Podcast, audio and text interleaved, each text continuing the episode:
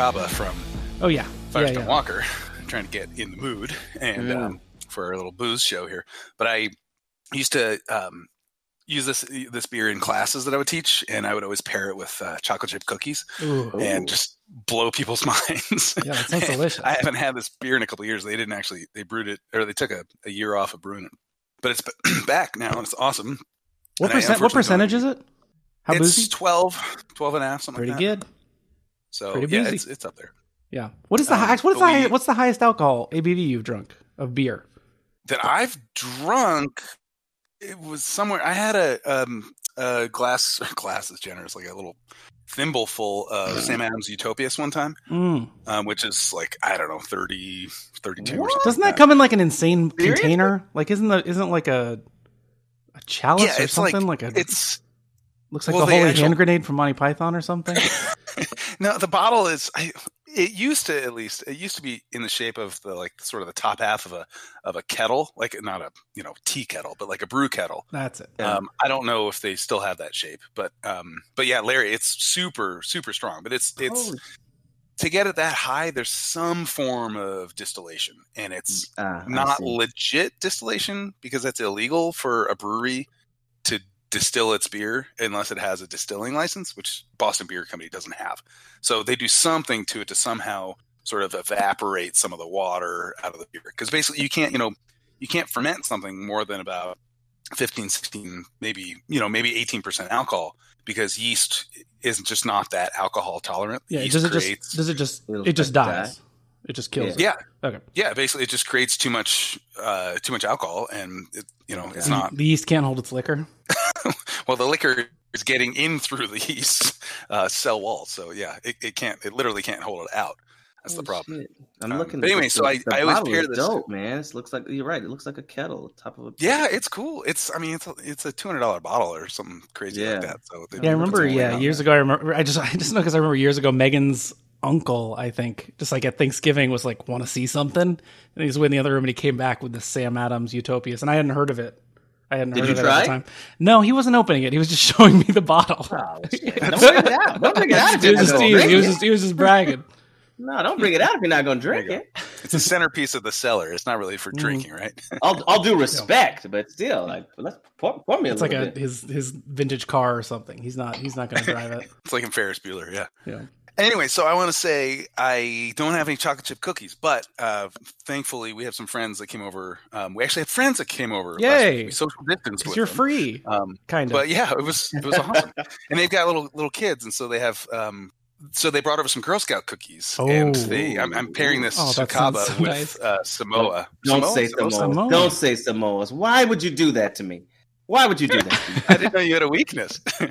Come on, man. Well, Larry, this is going to piss you off even more. I don't think I'd ever had a Samoa in my life. Whoa! Who are? I thought you knew your food and drink, my man. I Come did. on. How, when how they the use- pairing? How is the pairing going? How is It's the pairing? stupendous. It's an absolute ten. It's incredible. Stupendous? Yeah. Stupendous. That sounds Make so it good. happen. God dang. Yeah. can happen, Well, right? was it? Were they called Samoas on the package? Because I know in some places they're called like Caramel They've changed. delights. They've changed the Yeah, name. they Oh. the title. 'Cause I think Oh, Samoa, these are these are still Samoas. These are Okay. Samoas. Montana. Um, it's still but when I was little, I didn't like coconut, and so I Oh, okay. ran ran away from these things. And now that I'm an adult, I like coconut, but I don't really, you know, I hate to say it, I don't really support the uh, the, the Girl Scout cookie machine as, as much as perhaps I should. Uh-huh. I, I, They're- I support it they're plenty. I will go to the bank to get money to buy Girl Scout cookies. Yeah. you guys, you guys are good Americans. Those and thin mints. Gotta do thin my mints part. and those. Yeah. Samoas and thin mints, man. Oh. Yeah, I'll go with There's tagalongs too. one. There's one I Tagalongs, don't- the I don't peanut butter mind. one, Yeah, those aren't bad. Those aren't and bad. the lemon ones there was are a good. brewery. There's a brewery in San Francisco that used to do Girl Scout cookie beers, where they would uh, take each Girl Scout cookie and sort of transform it into a beer. That's what I was And uh, some, sounds great. I was just about to ask. Well, I some were really good. I was going to say the brew. I mean, you know, we all love the brewery on this podcast. The brewery in, uh, in Anaheim, and I think they had a Thin Mint one. I Oh. think, or I think it wasn't called Thin Mint, but I'm pretty sure they had one. Maybe it's not them, but I'm pretty sure they had one that was like made to taste like your favorite Mhm. quote unquote chocolate minty cookie from an organization. You know, the way they coyly hint at Yeah, what it is. totally. I see. Well, Yeah. why not? Well, the one in San Francisco is Woods Brewing Company, and they're great. And um, the actual the bre- they just hired a new brewer there. That's the old brewer from Social Kitchen Brewery. And he's Oh. a guy I hired to replace me at Social Kitchen Brewery, which just closed. So he is now doing brilliant things over at Woods, which was already doing Great. brilliant things like Girl Scout cookie beers and all that. So Cool. I'm excited to see that. And then on the brewery side, I just read a press release that they are doing a new beer that's a collaboration with Jeni's Ice Creams. Ooh, So it's yeah, like yeah, ice yeah. cream theme. Yeah, they did one of those last last year too. I think it's like a Yeah. second time they've done it. Yeah, it was so popular, so popular that they're doing another. that's So- great. Oh wow. Oh crap, Yeah. guys, guys, guys! I forgot to tell you. What? Just check. Ooh, What, I forgot to tell you, man. So Larry? What? I got like two different people hit me up about developing my um my my restaurant idea in Chicago. Really? Yeah, I mean, you know, are they the Tweedledum and Tweedledummer? no, I think the first guy's name was Tweedledee, and then the other Ah. dude was Tweedle. I think it was Tweedledummer. yeah, Tweedledummer, Tweedledee and Tweedle Tweedledummer. Yeah, Yeah. for sure. Larry, if, if that ever happens, um, I'll I'll be there. I'll be your uh, I'll be your first customer. Yeah. All right. And with that, one- you know one what? No. You know what? Let's get started. Hey, everybody! It's time for your taste of liquid bread. Does that work? Yeah, Time for your taste of liquid bread. A taste, yeah. Sure. sounds Look- like the start of a. It, it's weird. I mean, it's weird. It's just Yeah. the way you said it was kind of. Did I give it a tone? Kind of like, Hmm. like boom, A little. I was kind of giving it like a NPR. Here, a little- It was kind of like deep thoughts, like Jack Handey. Ah, yeah, it's soothing. Yeah. Relax, lie Yeah, back, see, I didn't. I didn't get. pour yourself at a all. glass of liquid bread. Larry got something else. I got like. I got like straight up you got softcore porn? porno. No, not softcore. Hardcore. Oh, Like, oh wow! You- hardcore. I leapt past softcore. brown chicken, brown cow. All right. Well, uh, as always, I'm Maddie Smith. Uh, not right next to me, but in the same city in sunny, beautiful Los Angeles is my friend Larry Bates. What it do? What it do? We've had some nice weather lately. Unfortunately, last time I expressed optimism that LA would be uh, loosening restrictions, and it seems like we're inside forever, but that's okay. uh, and also with us is Master Cicerone, and this week he's the booze boss, Rich Higgins. How you doing, Rich? Hey, I mean, is it okay though, Maddie? Is it okay? I mean, you said you said you were hoping that we would ease restrictions, but it's not. But that's okay. Is it? Is it? Is it really okay? That's a good question. I don't know. Well, no, I, yeah, I know. I'm still, I'm, you know, I'm going to be optimistic because what else do I have? But uh, yeah, Yeah. last week I was like, You're I think they're doing a good job, and then and then like a week later, the whatever the health director of LA was like, forever. They were like, end of July. yeah. They walked it back well, a little all's bit. good. All's good for you because you got your dog uh, dog washed. My dog is washed. My dog got clean. The groomer is back. She got her foot, her paws trimmed. She's not slipping on hardwood anymore. It's a beautiful day. nice. Yeah. Great. And I'm very excited for today. So, uh, today, uh, in a little bit, Rich is going to give us a lesson. I guess I didn't think of what to call the lesson right now, but you're just going to talk about basically alcohol and its effects and booziness and all that fun. Yeah, yeah. How like what happens when we drink beer? What is beer as far as our body cares about, and uh, like how it affects us? Why why getting drunk can feel good, and why hangovers feel terrible? Cool. Yeah, that sounds So, great. Okay. I'll- Um, and before we get started, actually, I wanted to read. I got a, I got a letter, uh, a, a listener letter, um, that I wanted to read real quick. Is this the one about my brewery that they want to finance my brewery? Is this the one about that? Uh, let me see. Uh, oh, it is. It is addressed to you, Larry. It is actually addressed to you. Uh, let's see here.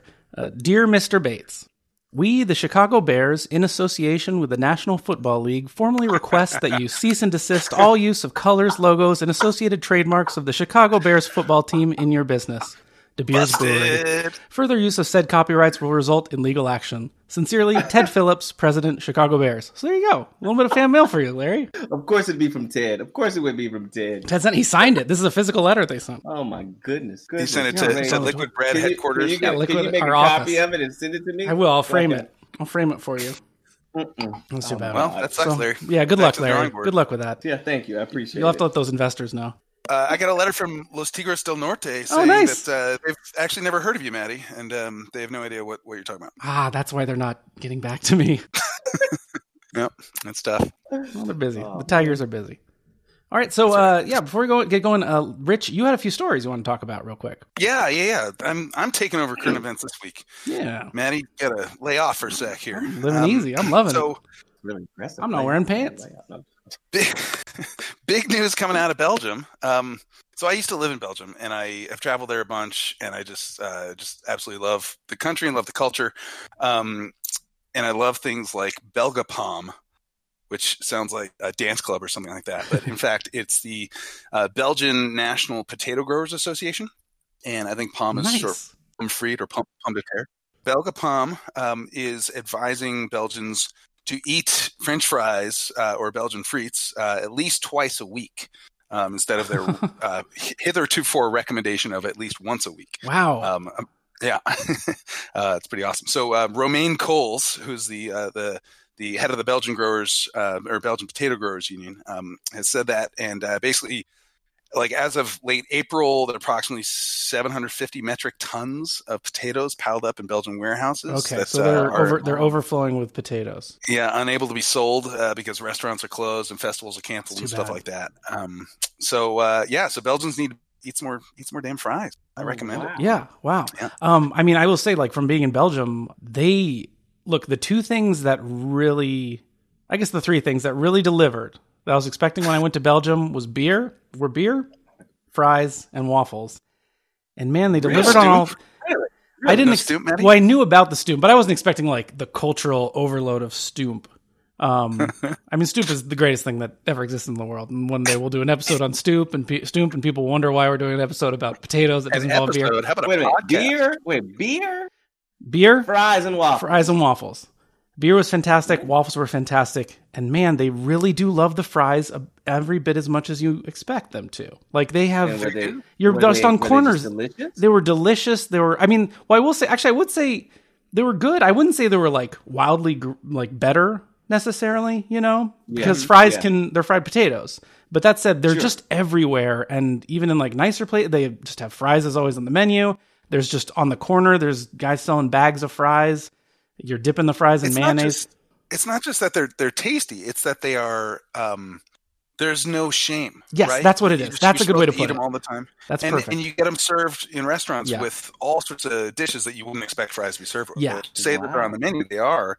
If you want to order a side of fries, but you why would you order a side of fries? Because you're going to get them with like everything else you order. yeah, And that's they big- that's Are they perfect. big, thick fries? Are they wedges? Are they like shoestring? Like I feel like what- I saw it every way. I feel like I saw like just like kind of thick fries, mostly not wedges, but just thick fries. Like I didn't see any Yeah. shoestrings. I don't think, but I do think I saw. saw. 'em- I mean, Rich, obviously you live there and travel there much more than me, so you might know better. But I feel like in my experience, they just were like fries. But but it's like you mm-hmm. said, they just honor the fry in the way that you honor Yeah, the beer. They just like the fry. You can just get fries everywhere. You just ate a ton of fries. It was great. It was it was. If you like fries, you got a country for you. Yes, for sure. And the funny thing about the story, so the story I got from the is from the BBC, and it came out a couple weeks ago. But uh, they, uh, I can't believe that that Belgians are expected to eat expected to eat fries just once a week, but in pandemics move it up to twice a week. Most Belgians I know eat fries like four or five, six Yeah. times a week. I was gonna say, like, I don't know how you would. Well, because I'm glad I don't live in. I'm glad I live in LA where I just drive home from work. Because like there are some Mhm. cities in a place like Belgium, I'd probably take the train and walk out, and then on the corner outside my like nearby there'd Wow, be you get some a fry seller, and I'm just Yeah. gonna buy those fries. Like if I lived in New York, I'd buy the nuts for nuts, or I'd buy like a slice of pizza all the time, just because it's Mhm. there and I'd walk past it, and I'd, it'd be danger danger zone for me. Yeah, my weakness in Belgium is the is the waffles, specifically the uh, the Liège style waffles. those are so And with the little and are sugary they just things, inc- the are little they just pearls. incredible? Yeah, they're totally incredible. So Liège style is a totally different style than the Brussels style. And so when most Americans eat Belgian waffles, quote unquote Belgian waffles, that's the Yeah, Brussels okay. style, which is easier to make. They're a little bit less expensive, um, and they have less flavor and less character. It's sort of like the difference between like Wonder Bread and sourdough. So like the Liège style is more like sourdough, and there are a bunch of other differences. That's a whole other episode we can get into. But Oh, um, yeah. it's they're they're incredible, and I cannot walk by them and smell them and not buy one. They're they're so good. I do remember Rich you talking about it when you were talking about the waffles to me and my- my dad when we were going to be there for a few more days after after your Mhm. tour. You were just like, get the Liège style. You guys are going to want to get the Liège. Don't don't worry about the other one. Go get some Liège style. You were right. You were very right. I'm, hey, They were they those were outstanding too. Those delivered. Actually, you know what? Also, the four, I forgot about the chocolate. The chocolate in Belgium also delivers. well, Side it's, note. it's a country that has its priorities straight. Yeah, sounds like it. Beer, chocolate, fries, and waffles. Can't beat it. Yeah. All right, well, that's a wrap, right? We're done uh, with the Bel- Belgian episode. Perfect. Uh, Awesome. Happy beering. Well, good luck to Belgium. Hearing. If you're out, if you're one of our Belgian listeners, please eat more French fries.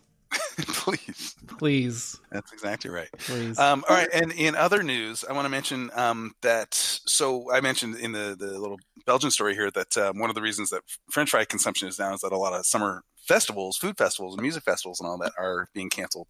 And uh, the same thing is happening in the United States. Not only just regular festivals, but like beer festivals. Um, there are beer festivals all year long in the U.S., um, but they especially pick up in the summer, and so many of them have been canceled, which is just really, really sad. But a lot of them are thinking outside the box now and going virtual. So I want to mention, uh, give props to a few of them that are available online or will be available online that um, I want to check out for sure, and our listeners can check out as well.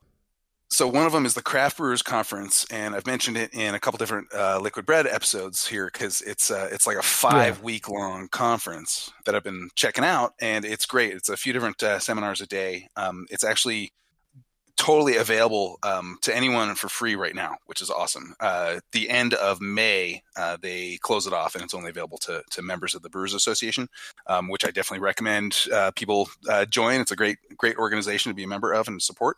Uh, but regardless, if you want to get a lot of really awesome technical knowledge on everything in the beer industry, um, go check out the uh, virtual Craft Brewers Conference. Um, and then the Brewers Association is also putting on something called Homebrew Con or the National Homebrewers Convention or sorry, conference, I should say. Uh, that happens every June, but that just got canceled. And I was actually um, going to be speaking at it. Um, I was really Oh. excited about my seminar. Um, yeah, it's a bummer, but that is going virtual. Um, and I'm Cool. I've been retained to to do my talk. Uh, Oh, so you're still gonna so you're still gonna speak? Oh, well, Yeah, that's good. yeah. Yeah, I'm stoked. nothing is So, gonna yeah. nothing is gonna stop Rich from talking about beer, Larry. There's nothing. Certainly not. A global pandemic waffles, is except just for some waffles on the corner. certainly not lack of listeners. I'm going to talk regardless. Uh, so anyway, that one is not free. That one's ninety nine dollars to to register for, but uh, check it out at uh, homebrewcon.org. Awesome. And um, what else? The Oklahoma Craft Beer Summit uh, is now going to be available um, on uh, online, and check out the Craft Brewers Association of Oklahoma's Instagram and Facebook pages for free access to it. Uh, Untappd, I'm sure a lot of us have Untappd, uh, the app on I our always phones. I always forget to register the beers I've drunk on Untappd, but I have it on my Matt, phone. You can you can make up for it by uh, by by joining their um, their beer festival, which is normally I'll in. Charlotte, or at least this year was going to be live in Charlotte, um, and it's now going to be online in June. And there are a couple different versions of it. One is uh, pretty cheap, and it's just a, a way to kind of attend a bunch of seminars and and kind of you know check out what's going on in the beer industry. But one um, another one is a little bit more expensive. I'm not sure the prices. Maybe it's like 15 bucks versus 100 bucks or something. But the hundred dollar one, um, you actually get a bunch of beer and glassware shipped to you and you can drink Oh, wow. that while attending these seminars. Oh, that's awesome. folks Talk about the beers as you drink them. So yeah, super cool. Uh, super cool ideas. So the con So, yeah. the con is that you're not drinking with people, but the pro is that you can keep drinking and you're not going to embarrass yourself. That's right, and you don't need to uh, worry about you know de- designated drivers or anything like that. Oh, yeah. And um, yeah, just have a good time. You know, so cool. while Oktoberfest has been canceled and the Oregon Brewers Festival is canceled and the Great Taste of, of the Midwest are canceled, um, you can still check out some other really cool options Yeah. that are available. it was online. i mean i Wow. it, it had to happen and i knew i expected it you Mhm. know with everything but Mhm. oktoberfest being canceled is a real bummer to see you yeah, know, just like that's one of those Wow. yeah i mean obviously yes so we see it as a bummer rich i know as a Cicerone obviously you do but uh Yeah. but yeah just seeing it an event like that a yearly global event that people love Mhm. and people kind of join together and it's a very positive event you know it's a, just a celebration it's it's it's sad to see that have to be canceled but obviously that's not important in the grander scale There's not a lot of social distancing. Uh, at- no, yes. If you look at one photo of Oktoberfest, that is Corona's a Corona is- party. is funny. yeah. yeah, I'm sad not only because I'm a beer fan and a Cicerone, but I go there like I lead trips there. You know, I, I take folks there and, and show Oh, them man. We gotta go know, next year. Let's go. Munich beer culture during Let's go, Oktoberfest. Uh, Larry. Let's go. Let's trip. go. That Let's would be go. a great trip Mhm. to celebrate next year. When Dude, it's That's right. Do they have Yeah. Do they have Stoemp in Germany? Will Will they make Uh, it? They, I don't think they will, but uh, I'll they order it. have enough I'll of the same Postmate it. products. You can mush them together on the plate. Okay, good, Make, make your own mashed potatoes That'll and uh, throw some sauerkraut in there. It'll fantastic. be all good. If if people don't know, Stoemp is a mashed potato dish that I love. it's it's it's it's potatoes with just a basically stuff mashed into it. Various vegetables. It's really What stuff? What well. I really had well, I the best one I had, which was with the first. It was actually technically the second meal I had with Rich, but it was sort of the first because we had like kind of a double second meal to start. on the first day. Yeah, the first day we had a double. lunches. We had we had two lunches to start, and I was like, "This is my kind of this is my kind of tour. I like Rich." Um, it was it was I think it was a kind of a gre- like chaud vert, chaud vert, I think they called it, which is like a green. That's not collard greens, but it's green a cabbage, chou vert. chaud vert. Yeah, that's it. Okay, Uh, it was just like a green cabbage mixed in, but it was just mm. it was great. Well, because I ordered that, and the mashed potatoes were just very like so flavorful and savory. Obviously, there's like mm. butter and stuff cooked into it, and had the the greens in it were really tasty and flavorful and fresh, and mm. obviously like pretty local. And then just they, this wasn't on the menu. I wasn't expecting it. They just threw a sausage on top of the bowl of potatoes, just as like a side, as if it were like parsley or something. There was just a giant sausage on top. That was also I love pinch of sausage. it was its I own entree that. just thrown on as this side and it was delicious and i was just like well i should move to belgium Uh, yeah, that stuff's trouble. Um, it's really yeah, it's just basically incredibly buttery mashed potatoes, which are already delicious to begin Yes. with, and then beyond that, they just add sort of like random, you know, prosaic, uh, you know, veg- vegetable of the day Yeah. in there. So it's i like remember being carrots real or chunky it was chunky yeah, it gives a little bit of Mm. stuff to chew on, basically. yeah so that's yeah so check out those festivals that rich Yeah, there's a lot to learn out there, and a lot of Yeah. smart people. And and and before we move on to the next thing actually i have one more uh, listener letter i got here oh, cool. um, i'm gonna read it real Oh, quick um, oh this one's also addressed to larry oh, This is addressed to me. yeah Oh, this one's also to you Wow. uh, dear, interesting. dear mr bates you got any open positions at your brewery i need a job Hey. Yours truly, William Refrigerator Perry. That's nice. So he's look he's looking. If you if you if you got a position for William, then Wow, you trying to say the man is broke? I don't, I don't know. I'm not. He might just be bored. just, oh, maybe he just wants to come and work. Maybe He's he on to do. Yeah, he just liked your brewery. Believes in the beer. he loved he loved the he loved the concept. Yeah, he loved the he's into it. He appreciates Hey, it. I, I, yeah, yeah, cool, cool. I'll um I'll be sure to um um. I'll give you. I'll give you his info. Yeah, yeah. yeah. There's a resume attached. yeah. Oh, Yeah, that's yeah. that's interesting. Yeah. What looks like is he- hired. that? Looks like he looks like he mainly hired. worked on one place for Listen, for he's 15 years. hired. If, if William the refrigerator Perry wants to do anything in my brewery, he's hired. Okay, Oh, good. he's hired. Thank goodness. Okay, William. William, he's listening. He'll be. He'll, he's expecting your call. Great. And then, uh, so let's move on to the sweetness and the bitterness. Do you guys have any sweetness and bitterness for the week? I know I- we're obviously in the pandemic, so we're we're I limited got in what we can do. Nothing. Nothing. I got nothing. I got nothing. Like, I got, I I got a couple quick ones. yeah. All Let's my hear it. stuff is the same. So Rich, what you got? All right, so sweetness. I got good news, folks. I have learned, maybe I think, to like hazy IPA. Ooh. There, I said it. I Wow, said it. I know. oh, Whoa. breakthrough. Did you sense that snark? A breakthrough. did. yes. A breakthrough. What what hazy IPA did it? Did it to you? Well, specifically, this one was ca- it's called Grazing Clouds, and it's by a brewery in Bozeman called Mountains Walking. Mountain's walking. And I've had a bunch of good, fresh hazy IPAs, and all the ones you know that all the all the people are flock to, and and uh, you know just tweet about and whatever, send whatever Instagram, all that stuff. Have you been to New beers. England, Rich? Have you had a New England IPA in New England? I have not actually had one in New England. No, Oh. I have not. Um, but they are brewed all over the world, and I generally don't being a tool. love them. And I feel bad saying that because I, my goal in life is to understand, you know, why every beer could be good and every style could be good, and what what the purpose of it is, and and hazy That's so IPAs noble. obviously. Say it again. That's Oh, such that's such a noble goal is to Well, find I'm- the good in everything. I'm like- obsessed with beer. Find the You good. Mhm. That's right. Um, anyway, yeah, hazy IPAs just aren't that exciting to me because they take the the most exciting part of an IPA. Well, I shouldn't say there's only one exciting part of an IPA, but they're all about sort of like intensity, right? Like not hazy IPAs, but IPA in general. It should be an, an attack of hops, and I like that the industry and drinkers are mature enough now to understand that hops can attack in two different ways. One is through bitterness, and the other is through aroma. Mhm. Okay, and so the hazy IPA, as we were talking about in a couple of episodes ago about West Coast versus hazy IPAs, hazy IPAs are all about softness, right? They take down the bitterness. Man, the- I'm of the trying to find out what brewery in Bozeman and what did that beer taste like? Mountains Tell- Walking. What what did it? I told you what brewery. It's called Mountains, Mountains Walk. Yes, but what did it taste like? Describe to me what it tasted like. Like It what, tasted what, like every- what about it, Go ahead. It tasted like poster child of hazy IPA. All right, so insert Okay. whatever you want there, like bright tangerine, as well as like grassy flavors and passion Mhm. fruit and mango and orange juice and all this stuff. And it was like nice and uh, uh, soft and pillowy from all the oats and the wheat that had been added to the mash. Um, Pillowy, yeah, it was a yeah. great beer, but what but what made it excel or mm. made it made me change my palate is that it had intensity, and rather than being intense from bitterness, it was intense from all the aroma, and it had a lot of carbonation and pop Ooh. to it. It sort of just it popped. Was the aroma wasn't like the aroma sorry, was the aroma like hoppy aroma or like the fruity the fruity side of things? Well, both. I mean, there's a lot of crossover there. A lot of hop Okay. aromas are fruit aromas, but um, it just was. Uh, it was so bright and bold and intense Hmm. through softness. I know that sounds like philosophical or like BS, but I finally might be wrapping my head around. I have style. I have to ask though, Rich, was this did this just happen to be the first beer you tasted when you were allowed to go outside again? Yeah, My, that's, a good, that's a good question, Maddie. That's a really good question. my tongue had been shriveled up for, for eight weeks.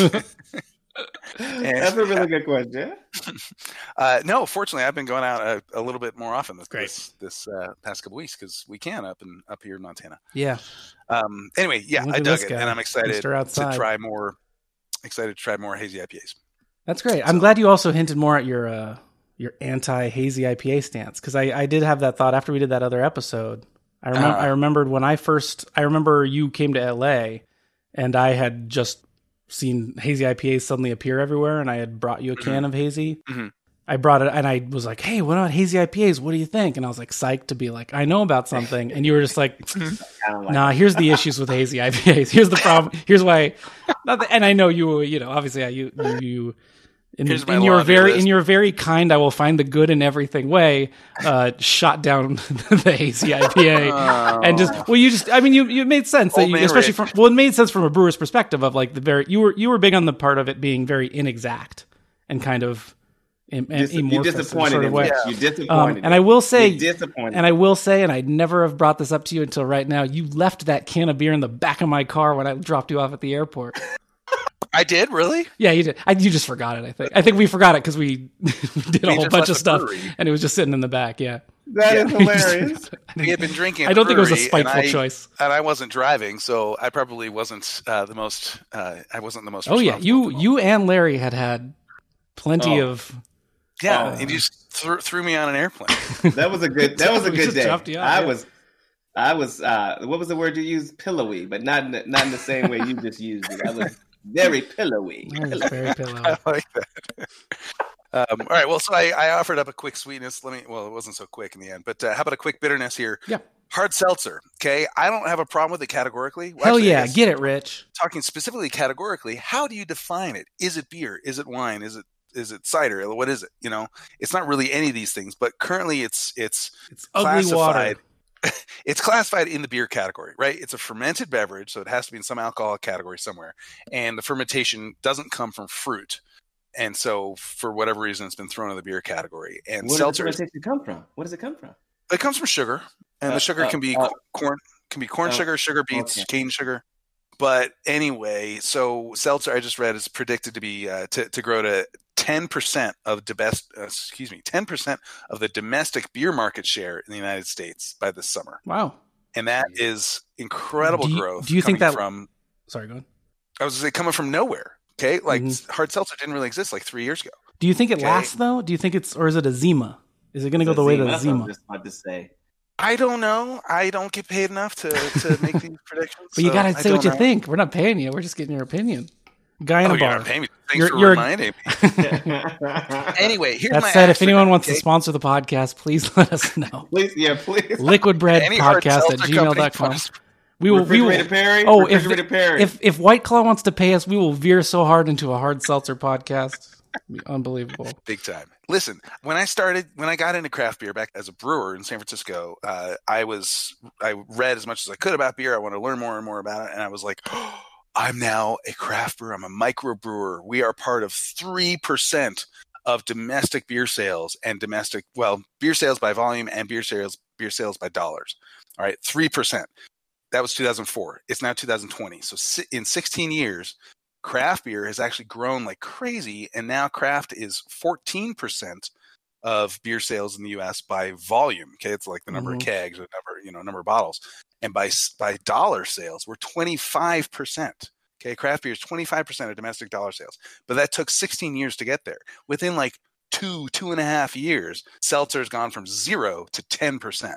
So I'm just Wow. jealous, big time Yeah. jealous. Is it is it easy enough for like a, if I have a brewery, I've been making beer for years, it's set up for beer. Is it easy to make a hard seltzer? Because a lot of breweries do that. You know, they have a bunch of beers and they have one seltzer. Sometimes it's a guest seltzer, but a lot of them make their own. Is it easy Mm. to just It's with not what you have? or- easy.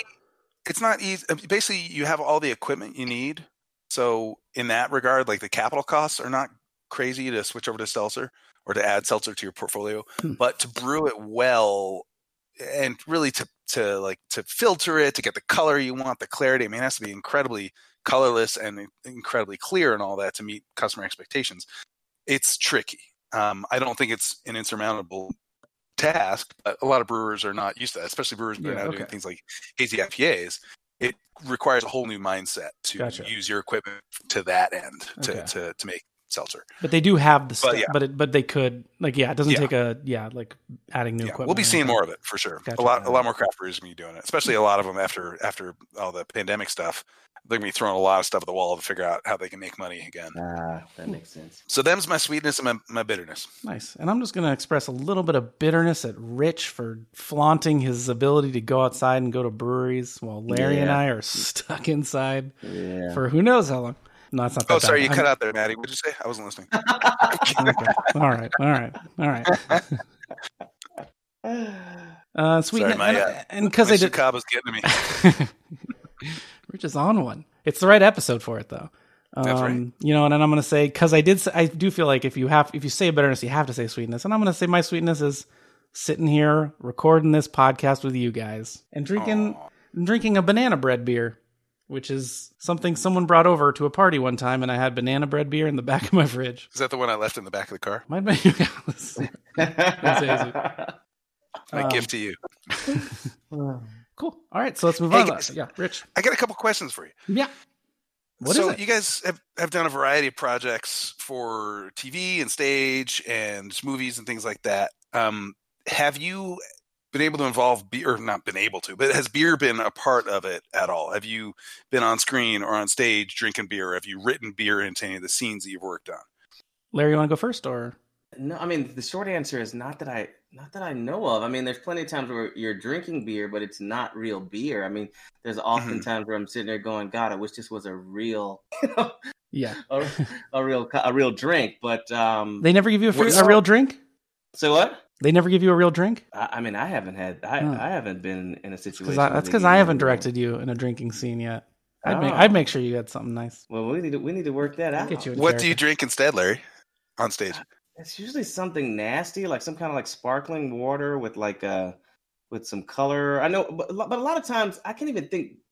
Trying to think beer wise. Generally, it's like you know you're doing like champagne or something like that, and they just give you like the Mhm. apple, you know, sparkling apple cider. Yeah, Um, yeah. But any other time, it's just some kind of color. For, that what- my my experience has been like some kind of colored water that's kind of really flavorless. That's foamy. sounds like hard seltzer. yeah, yeah, except there's no, it's not hard at all. It's just- I mean, it's just hard. It's just hard to swallow. That's that's Yeah. about it. Okay. Yeah. Generally, generally drinking and eating on a TV show or it, it's not the it's not It's tricky. in my experience. It's not it's not the best thing. It could be ugh, it could be unpleasant. Well, I'm sorry to hear that, Ma- Yeah. Maddie. yeah, any- I was gonna say I've done I've um. I don't do a ton of it anymore, but I used to direct commercials. Um, so I have worked on a few projects, and it's mostly been beer. I've done like I did like a Kilbeggan's Irish whiskey commercial and stuff like that too. But alcohol cool. alcohol is just tricky because there are a lot of rules for there are a lot more rules obviously because it's alcohol and they have to present it in a Mhm. certain way. Um, and so you know even though alcohol a lot of the time gets people drunk and they drink it at parties and stuff like that. You can never show people actually being drunk. Um, everyone in the Mhm. commercial has to be, I believe it's 25. Larry, is that right? Because Yeah. when you audition, you have to be 25 or older. You have to be 25, not just 21 It's just a le- look, so you're not portraying. Yes, you don't look like a young person. young yeah. look. Um, and then my mind immediately goes to one thing I did just this past fall was this interesting project called the Heineken Announcer Remix, and it was for Heineken, and it was with a comedian Andy Daly, who's super funny. Basically, he did commentary. Kind of, it was like a comedy parody of a sports broadcast during a Major League Soccer game, and it, so it lasted like That three. sounds pretty funny. It was really fun, and Andy Daly is an incredibly funny man. Uh, but the difficulty of it was figuring out how to have you know we had guests come in, little like playing like you know character correspondence and stuff, and we had a real uh, Cobi Jones is this real uh, he played for the LA Galaxy guy. Doing com- doing real commentary, and the difficulty was throughout the three hours we had to have little ways of them enjoying Heineken, um, and I will say Heineken in particular for this, uh, compared to other ones in the past, they were very uh, relaxed and allowed us to. Sometimes they're like, "Don't, don't, don't, don't, don't say this word because it makes it almost sound like dunk sounds like drunk, so don't say it." Oh, but for, yeah. Yeah. But for this, for for this commercial, they were pretty loose with that sort of stuff, and they kind of let us just do a comedy thing. They didn't bring their lawyers. yeah, yeah, and and but the one thing was it- we had to have people enjoy it. So the main thing was we basically couldn't have the hosts drinking it, even though hmm. you'd think like sitting back and watching the game and drinking would be the thing they would do, and it's almost like our initial reaction is like, well, that's a way to enjoy a beer in the game, but. Right. It goes two ways. One, they're sitting there for three hours and they drink a few beers and they're drinking a lot, and that's excessive consumption, and you don't want to show that. So that's like a no no. Uh, the other is you put one beer in front of them, they take like a sip at one point, and then there's just a beer sitting in front of them, and they don't like that because then it just looks like they don't like the beer, you know? Like then they're just like an un, like a warm a warming beer sitting out. It's like this gross unappealing thing. And so so we ended What's up not e- so we ended up and this was again the nice thing about Heineken was they were okay with this, but we ended up not having the host drink at all. It just was simpler. Mm-hmm. And then, you know, a guest would come in and they'd crack open a beer and take a sip. Mm-hmm. You know, and, and we didn't like force, you know, mm, sometimes they'll force you to be like, mm, yummy, and that sort of stuff. And that never feels realistic. Uh, but it, so that was kind of the thing that I don't think when you're like watching those sorts of things and it comes up in commercials all the time, uh, you're not thinking that as you're watching them, but they're like just these little things that you have to kind of consider the whole time. And with alcoholic alcoholic beverages in particular, there's just you have to be very careful and very precious with the product and how it's shown. Um, so yeah, so that was a that was my experience with, with beer. But uh, the Heineken people were great, and Andy Daly is very funny. So when in doubt, when you audition for a beer commercial, don't go, mmm, this tastes Mm, good. yummy, yummy in my tummy. That's a no no. nice. Larry, would would are there any scenes or anything that you've been in that would be that would have been improved with beer? Yeah, all of them. nice. absolutely, absolutely, all of them. No, one one that I one, one that comes to mi- well, I mean, yeah, all of them, absolutely, all of them. If I could, I could have one. I, just, I, but I'm just Even Charlotte of, Webb. yeah, absolutely, playing that little thing, absolutely right. Um, no, one one of them that I'm thinking of is um, um, when we were shooting when we were shooting Big Little Lies, or at this park, Bar- Barnesville Park, when we were shooting that whole. Um, I mean, I'm not going to give any spoilers, but when we were shooting that whole last kind of Elvis Audrey out in the park scene, man, it was just such a long shoot. It was so cold. It was Oh like no. it was like two, and it's I know it's LA, but it gets it can get cold. It was overnight shoots. It was freezing, and I'm in this Elvis costume. And literally, the first day I'm driving, you know, to set, I get a an email saying, "Oh yeah, um, the director wants you to to to to learn this song because you're going to be performing this throughout it all." Like literally, What was the while song? I'm driving to What song was it? it's um treat me nice Eh, elvis treat me nice so i'm Okay. doing i'm the elvis person everybody's dressed as elvis or audrey and all a lot of the guys got up and they do like a little elvis um song and i i did the first one um Mhm. which is funny because it's actually the director's voice not my voice i was lip singing but still i'm driving and i'm like what am i what i was just so nervous i'm sitting there like i gotta get up in front of Nicole Kidman Reese Mhm. Witherspoon, you know what I mean? All these Yeah. executives. I don't know what I'm doing. You know what I mean? So a really nice, hard, high alcohol content beer would have been perfect. Settle those nerves, huh? Look, look, it, it wouldn't. Let me let me be clear though. It wouldn't have been part of the scene. It would have been behind the scenes because it would have helped warm me up, and I would have I would have um relaxed I- a little bit earlier. I but no, say- it all it all it all worked out. It all worked out great. But it definitely would have. I will, I will say, Larry. Um, I hope you're okay with this, but like, so I've seen I've seen you act in a lot of things. I've seen you be fantastic. I've seen you. I've I've seen you Fantastic actor, plays. He's a great actor. Yeah, I've seen. I see. You, I've seen. I saw you play Martin Luther King, and it was truly a fantastic performance. Great work, but I don't think I've been as excited by anything I've seen you in as I was when they were singing Elvis on stage, and I was like, oh, I hope Larry is going to be singing Elvis. And then, sure enough, there's Larry on stage in an Elvis costume doing an Elvis pr- impression. I loved it. It was great. It, it, it worked out. It worked out great. But it was just, it was, it, it- you have to understand, like, you, I'm literally waking up Oh yeah, and I get an email going, "Hey, so here's the song." And it, the way they said it was like it was a fam- like I should be familiar with it. It was like, "Here's the song." yeah. It's Uh, not and I'm his, like- one of his top hits, I wouldn't say. Well, but I'm sitting here going, "Wait a minute. No, I'm not even talking about familiar with the song. As an actor, I'm now nervous. Oh my god, I was supposed to prepare something and I completely missed it. So I'm like freaking out. I'm like, "Oh my god, I, I was supposed to know this song." So I'm Mhm. driving there, like, "What the heck? What the heck?" And then finally, they were like, "Oh no, don't freak out. We know it's last minute." I was like, "Oh my god." it's always great when they do that. When they make you Yeah, but freak out, so you're cool. freaking out, and then you get there like it's okay. Yeah, it's like, oh, it's okay. It was- we know it's last minute, but anyway, it was just so it was so cold. It was, I mean, it was fun uh, overall, great experience, but it was so cold and and yeah, yeah. So just the the immediate when I when I found out, it was just like, oh god, please. Yeah. So yeah, a nice heavy heavy duty. What was the name of that beer we were just talking about? That um, the that, uh, refrigerator. the Sam Adams. No, the Sam Adams. Oh, the joint with Utopias? the- Utopia? Utopia. Utopia. A Utopia would have been perfect. I was just gonna say, I, th- I thought you were reaching for the uh, the refrigerator doppelbock. Oh, yeah. the, the beers. No, No, not allowed. Don't Thirty percent alcohol. Censored. No, not allowed. Larry's in hot water over that one. That's right. Sorry. You have to talk to his lawyers. Um, I will say there was one. I, I haven't had any like scenes I think necessarily would have been better with beer. Um, like I haven't I haven't filmed a bunch of like scenes of drinking other than like one thing where the joke was that it was a TGI Fridays cocktail that a guy was drinking, like a silly frilly umbrella cocktail. But I I shot a commercial that was for fantasy football and technically it was for Pepsi, but it was a Buffalo Wild Wings commercial. It was kind of because they're I think owned by the same company, so it's a brand. So it was a a, a commercial that took place in a in a Buffalo Wild Wings at the bar. Antonio Brown was in it as a ghost. Ghost. This was before the Is that fall. a technical term, or like he was playing a ghost? no, this is no. He was he was playing a ghost a ghostish version of himself, um, haunt, haunting the man who did not pick him for his fantasy team.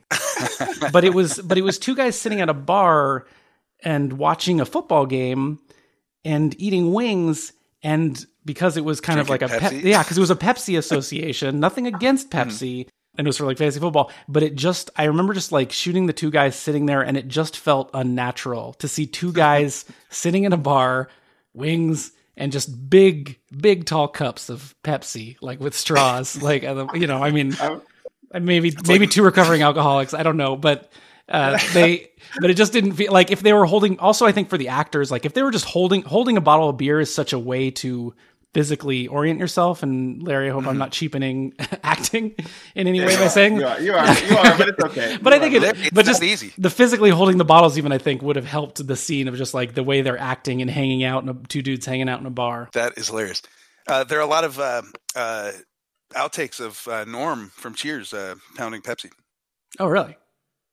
No, not really. Oh, okay. So, I was like, oh, But maybe, yeah, you- maybe that stuff was Pepsi in the bottle every time. You just drink No, gallons the and idea, gallons of. Pepsi for episode. The idea of, of yeah, of Norm drinking Pepsi is pretty odd. So Yeah. yeah, you definitely want to get a beer in those in those guys' hands. So, Rich, I hope we answered your questions in a satisfactory You guys, manner. you did so well. You just you're like There's some good questions. Some good questions. Yeah, it's just really amazing. Thank you. Yeah. So cool. So let's move on to your main lesson. I'm really excited about this. Um, I'm going to let you take it away. What is before you begin though? What is the title of your lesson? Physiology of beer, alcohol, and hangovers. Fantastic. Take it away. which is kind and well, it's kind of misleading because we're not talking about the physiology of beer. We're talking about human physiology and how beer. Don't undermine it. your title. Yeah, I You know, just I you just pitched your title. Yeah, I know. It was yeah. You totally Um, just circled back. Guys, I'm new. I'm new. New to this. Sorry, still working on it. Nah, go ahead. I put you on the spot. Ah, thanks. So, um, all right. So, all right. Let's talk about uh, effects of alcohol. All right. Um, they're all kind of well known, but they're worth going into because I think they're a nice lens at which to look at idiot things we've done in hindsight, um, or th- through which to look at idiot things we've done in hindsight. So, uh, uh, sort of in order, when you start to drink any sort of alcohol, not just you know beer. I shouldn't say any sort. We're not like rubbing alcohol here, but you know ethanol. Okay, things like beer, wine, spirits, cider, seltzer, whatever. Uh, you first get uh, euphoria um, and excitement in uh, you know going on in your head. Um, initially, you increase your sensitivity to stimuli, so you start to become more sensitive to light and sound, uh, bright lights and sounds and things like that. Um, and eventually, you become desensitized to stimuli, which is why you can handle like super loud music. Beer or not beer, but alcohol can be sort of an anesthetic, um, so you don't feel pain as much. So when you when you Um, when you go with that with that with that path from initially from sensitivity to desensitivity, is that is Mhm. that because you drank more alcohol because you put more alcohol in your system, or is it just like the lasting effect over time of the alcohol? Does that make sense? So it totally makes sense. I'm not a doctor. I should have led with this. Okay, good, I'm just a perfect. I'm just a dude on a podcast. Oh, cool. No, all right. So I think what what's happening are two different things. One is that you certain pathways in your brain increase their sensitivity to these you know to these stimuli, but then a different pathway that handles uh, you know how that how they get processed or how like you, your thresholds to to pain or your thresholds you know how much your nerves um, can actually handle the intake that changes and becomes desensitized. Mhm. That's my best guess. I actually don't know that one too too well though. I should just shut up. No, I like it. Speculate. Enough with the questions. I don't know the answer. But obviously, you get decreased inhibition. oh yeah, Oh Um, yeah. Oh, Oh yeah. yeah. That's Oh, a yeah. that's a classic. we're having fun. only, Uh, reason delayed- why, only reason why I ever started we're drinking. we're pillowy. We're pillowy at this point. that's right. Yeah, exactly. Uh, you get delayed reaction time. Um, that's a classic one, Mhm. obviously, especially dangerous for driving. In or driver's that ed, a in driver's ed, I feel like you. I mean, I did this. I feel like you always saw like the little. There'd be like a cartoon illustrating like the distance from, you know, the Mhm. the red light or whatever, and showing the little guy like driving on alcohol, and he doesn't stop in time, and then not on alcohol, and the little cartoon car stops in time. Anyway, I literally thought you were going to say you that you you tested it out during driving. I tested it out. Drivers, yeah, they had us. They had they they wanted us to know, so they had us all drink a bottle of beer and get in the car, and they were like, "See, it's harder." That's hilarious. very popular class in high school. So also poor judgment. Okay, Certainly. that's that's a matter of opinion. Okay, let's, not- let's, let's review your matter- story here. That's a matter of opinion. um, slurring, slurring happens from time to time. Uh, fatigue and sleepiness, uh, blacking out, vomiting. Now I'll tell you though. I'll tell you though, really quick, man. I get, Mhm. and maybe it's just from, maybe it's just from bartending for so long, but like, uh, I mean, obviously, you know, you can, uh, you know, we'll get fatigued, uh, you know, fatigued and, and sleepy, but man, I get, I get energy. You know, I don't, and like, like I said, I don't know if it's just from being at the bar because when you're at the bar, you're just like, man, come on, let's pour some shots because we got a, we got a night going, the night's going, and I don't know if my my body's just used to that, but it's like whenever Mhm. when I drink, I'm like, I'm I'm ready to be up. You know, I mean, it may be a little bit of that euphoria and excitement in the beginning, but like I like it, it kind of energizes me. Well, that's that's also your association with it. You know, you you your experiences with alcohol have been couched in either pleasure or excitement or trying to you know just stay amped on the job and do stuff in a loud bar and all that. So you Yeah. get sort of accustomed to it. Sort of like the physical uh you know addiction of like you know someone who smokes a lot of cigarettes or something and still want to hold something in their fingers or something even if they're not actually smoking. Um you know it's just like the the associations you have I feel like I Um, don't know. yeah that's I feel that's like I don't. I don't know my reaction. I feel like I have just wildly inconsistent reactions to beer, or not to beer. I mean, excuse me, to alcohol. Um, Uh-huh. Like I'm not. I'm. Not, I feel like I don't know consistently. Like sometimes it'll go. I'm very happy. I'm very friendly. I'm up and ready to go. Like Larry. Larry and I are having a good time. Larry's been drinking. We're having a good time.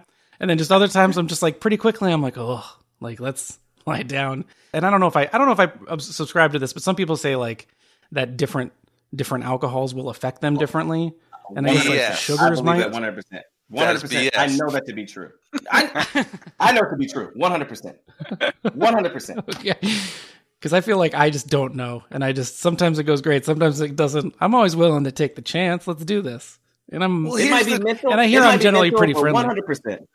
here's the deal the alcohol is the same okay maddie there, everything so like a cocktail is, is a is a standard like nickname for something that's like a mixture of stuff okay?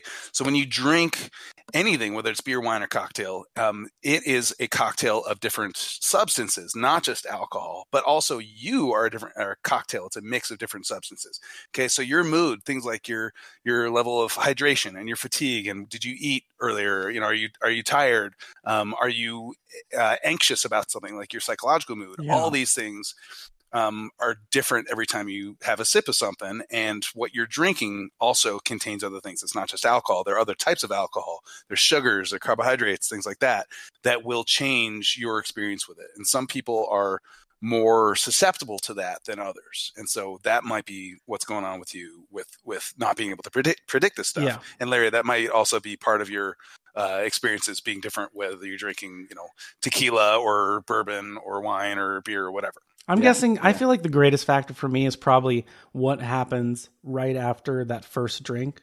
Like if I have one beer and like Kawhi Leonard spins spins to the hoop, scores, I'm feeling good. It's a great drinking night the rest of the night. But if like I have one beer and like whatever Kawhi Leonard drop dribbles it off his, it would never happen. Never happens to Kawhi Leonard. But he dribbles off his foot, drops the ball, Clippers lose, whatever. Then I'm just in the you know like I think it's there's a little zone for me. I think that determines where the alcohol goes, and it might be just 20, 30 minutes in. That's my as a non-doctor evaluating myself when I'm drunk and in no condition to evaluate anything. That's my evaluation.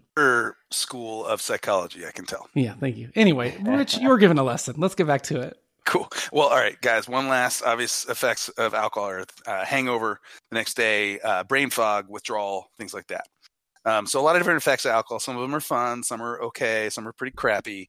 But we obviously, well, at least the three of us, continue to to go back go back to the well and keep drinking more beer. Oh yeah. Um, so we're uh, we're okay with some form of of these uh, of these effects. So I want to mention a couple uh, stories that are a little bit uh, embarrassing for me, but they all involve alcohol, and so they tend to make for the more enjoyable stories to hear. Um, but I want to review them and figure out what effects of alcohol led me to do these things. Um, so one is that, revisiting uh, Rich's past his mistakes. We're going back deep here. Um, so one of my most embarrassing times with alcohol uh, actually happened a million years ago. Um, I was in high school. Uh, I was at a post prom party. Okay, so we went out to prom. Then a bunch of friends. Uh, we all got back together at uh, someone's house, and um, we had spirited a lot of uh, uh, spirituous liquors, intoxicating liquors, had been Yeah. spirited into the house and so we all uh, got got down to business and started uh, started making cocktails and started drinking a bunch. And I deemed myself to be uh, a larger person with a, uh, a decent tolerance at age 17 and uh, someone who had been we- weathered many storms. And so I made this announcement to everyone, really out of responsibility, responsibility, saying, "Hey, let's not." shoot the golden goose here. Let's not uh, get crazy and barf everywhere and embarrass ourselves and make it because this is the place that, that we're allowed to party. So let's let's not ruin this. And so everyone's like, "Oh, oh thanks, Dad." Uh, and so I sort of embarrassed myself with that, but it was like, all right, whatever. we all, uh, you know, get get to drinking and uh, had a good time. And then um, next thing I know, everyone's passed out, and I'm still ready, raring to go and it's like three in the morning and i look around and i'm like well there's no one awake right now and I have nothing else to do uh, so why don't i just start cleaning up it'll make tomorrow morning that much easier and so i start cleaning up and the process involved finding about 20 different uh, plastic cups lying around the house um, with about an inch or two of undrunk cocktail in each of them oh no. and i was 17 i wasn't going to pour that stuff out Rich, Oh, no. no. Oh, no. i like drank Don't drink the backwash cocktails. yeah, Oh, no. all of it. And I was like, all right, this party's dead. I'm going to sleep. So I lie down on my sleeping bag on the floor. And in the middle of the night, of course, I'm the only one that gets up to barf. And I keep it mm-hmm. clean and I go into the bathroom. I use the toilet. But uh, I was super embarrassed. And the next morning, I, well, not just the next morning, for the, the rest of high school, I continued to get made fun of by all my friends for being an asshole and telling them not to, not to overdrink and not to, not to puke anywhere. And then So- you barf. And then I was the one, yeah, yeah. So there's some hubris at play there. yeah, you're like, don't worry, guys. I'm from Belgium. I I can do this. That's right. so I would like to review um, that perhaps there was excitement involved in that story. Yeah. Oh yeah. yeah, and it sounded like you had a lot of energy too. Yeah, yeah, excitement, energy, Euphoria. uh, some de- decreased inhibition, uh, perhaps, and uh, just a little bit of poor judgment. And um, yeah, I paid the price. Wow, that's good. Uh, Larry, do you have a story? I do. I do have. I do have a story. Because at first I was like, I'm not telling any of these because I have a ton of these crazy college. Oh stories. yeah, I'm not- man. I'm not telling any of them, but I'll tell you one because I know my buddy, uh, my buddy, won't- he won't, he won't mind. But um, so when I, God dang it, so every Thursday night, Thursday nights when I was at DePaul was like this drinking night, and it was pretty freaking, it, it, it was pretty freaking crazy, and it started in like um the first dorm I stayed in, and the guys that would drink, I mean, it was just, it would be ridiculous. So you'd have to drink a certain amount just to hang out throughout the night. And there's a bunch of stories through that that I'm not that I'm not even going to go through. But anyway, this coming to this story. So we've been trying, maybe it's like my third year, and we've been trying to get the gang back together to do another Thursday night get together night. And so finally we all it worked out. We're like, okay, we're gonna meet at my buddy's place. We all met up there, and this is a wine story. And this is why I say if I get inebriated, inebriated with different alcohols, it does it, it does something different to me. Wine makes me like a wino, like a freaking wino. Like I will I will remember everything, but I'm a wino. So anyway, uh, we're over here and we're drinking this wine, and it's cheap wine, but we're drinking it out of these like large plastic cups. You know, it's just nasty, and we're just drinking it and drinking it and drinking it. And there was this there was this girl that I was just so into. her. I was so into her. Um, but it never, I could never, it could never work out. Like we, we would try to try to like link up, but it never happened. And so this day I get back home and I am just, I am, this wine is in me. I'm like, I'm gonna call her. I'm gonna Tonight's call the night. I'm gonna call her and I'm gonna tell her I love her, that I'm the one that like snuck the poetry into her her her, her mailbox freshman year. I'm gonna tell her all this stuff. So I come back and I call her and I tell her all that stuff. And my boy, my roommate, um, is asleep. So he kind of wakes up while I'm talking. He's like, "What are you doing?" I was like, "Man, hey, whatever, man. It's got to happen." So then I get, I get- get off the phone. I go to bed. I wake up. All right. So then um, I'm going. I'm going to class the next morning, and I see my boy, and he's like, "Larry, Larry," and I was like, "What? What?" He's like, "Man, do you know what you did?" And I was like, "Yeah, man. Look, whatever. I called her. Whatever. I, it had to happen." He's like, "No, man. No." I was like, "What? I called her. I, I like her. I had to call her." He's like, "No, dude." He said, "I was asleep." He said, "You came in. You called her." He said, "You woke me up. I laid back down." He said, "Then." like five minutes later, I feel this warm liquid, Oh my god. something warm at the bottom of my bed. and he says he looks up. He says, You totally thought you were at the bathroom, but apparently I got up to go to the bathroom and I just went to the foot of his bed and started peeing on his and on his leg, basically. And he's like, he's like, he's yelling me like, Larry, Larry. And he said, I pushed you in the bathroom and you finished like in the corner over a basket, over like a trash can. And then you went, you zipped up and you went and you went back to bed like nothing happened. And he said, and I'm sitting here. That's my favorite part of my those bed stories. is wet. I have to go go back. Oh my god. oh God, Larry, oh, nice Oh, one. wow. yeah.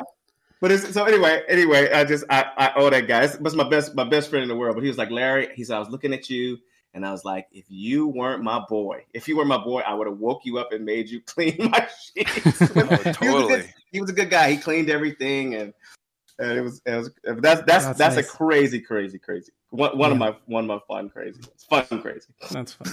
So, what what effects of alcohol do you think were involved there to uh, Oh, a ton of it. help execute that amazing? I, I, I think everything on the list: euphoria, excitement, sensitive to stimuli, Poor- poor desensitive judgment? to stimuli, Poor judgment? decreased inhibition, delayed reaction time, poor judgment. I don't think I was slurring. I wasn't slurring. Okay. Uh, well, you're an actor. You remain eloquent. yeah, Perhaps yeah. Sleepiness or blacking out. and no and no vomiting and no vomiting. But but I'd say I'd say everything else. I'd say everything else. Mhm. Oh Mhm. man, that's awesome. Well done. Good uh, good aim. I've never heard anybody tell me that was awesome. Thanks. I'm here for you. I guess I'll, t- I'll Uh, tell. Matt- I'll Maddie, tell- any any good yeah, good ones? I, I- I'll tell a brief one. I guess I don't know if it's very early in Megan and my relationship, back when it was still. I mean, it always is this part of the relationship. We are all in long term relationships, but early on, you want to impress them and look good, especially in front of their family and stuff. And it was one of the first big family events of hers that I went to was her cousin's wedding. uh, in New England. Um, I didn't know most of her family. Uh, I'd met her her parents, uh, mostly her dad, but I didn't know you know cousins, aunts, uncles. I was meeting her grandparents for the first time, all that stuff. We were staying with her grandparents at their house. Uh, I brought her grandma some raspberry See's candies, which went a long way. She liked me a great deal because I brought her those candies. Nice move. Mary Lou was on board. I watched Grey's Anatomy reruns with her. Uh, so they were very sweet, and we are and what? I was going to say, did you get her some New England IPA too? Oh, I didn't yet. No, I didn't. Didn't exist at the time. I don't. It was. Oh, this, this is going way back. Nice. Yeah, a little while, a while back. This was very early. In my, yeah, this was 2010, I think. Um, Oh, wow. long time ago. And Scary. And so you know, I was kind of like nervous and stuff, and going to the wedding, and you know, I am very, I am socially anxious often. Uh, and so, especially in this environment where I actually want to impress people and I don't know anybody, I'm not good at like small talk, especially at like wedding type scenarios. Unless if I know someone, I lean on them heavily in that sort of scenario. but I barely knew anyone, and and Megan obviously had her own family, so she was going to go off. Um, so I, you know, leaned on alcohol to take the edge off a bit because usually it makes me chatty, friendly. You knew that that guy. Yeah. And so the drinks that they were serving there, there was homebrewed beer actually that they had. Nice. And they had gin and tonics in honor of Megan's uh, grandfather Jerry, who who loves loved gin and tonics. That's his drink, and they love Jerry the patriarch. Um, the homebrewed beer, uh, to be honest, wasn't the best beer. um, it was made by like a groomsman, and you know it was fine, but it wasn't great, and it wasn't something that I wanted to drink enough to get drunk on. You know, like I didn't want, I wasn't in the mood to drink a bunch, so I went with the gin and tonics. Tried to bond with Megan's grandfather over gin and tonics over the course of the evening. I had a lot of gin uh, put into my system. Um, in the middle, in the middle, there was a point in the middle of it. They had a croquet. It was out in a beautiful lawn in um, New Hampshire.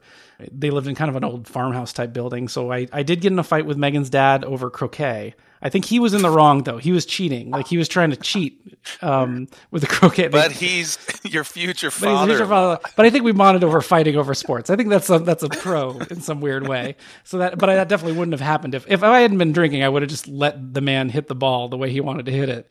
But but and, and also throughout all this, New England. I'm from Phoenix, which is dry as hell, and I am not used to what was at the time. It was June, late June, very hot and humid. So I'm also sweating a ton and losing a lot of water uh, losing a lot of hydration, and I think that definitely helped. And so by the end of the night, I guess on the ride home, uh, Megan's sister drove us, and I guess she said it was like the chattiest I'd ever been. She really got to know me on that drive home, uh, and I was very ch- like because I'm generally more quiet. Um, and then we get back to the house, and I'm sleeping in the basement alone.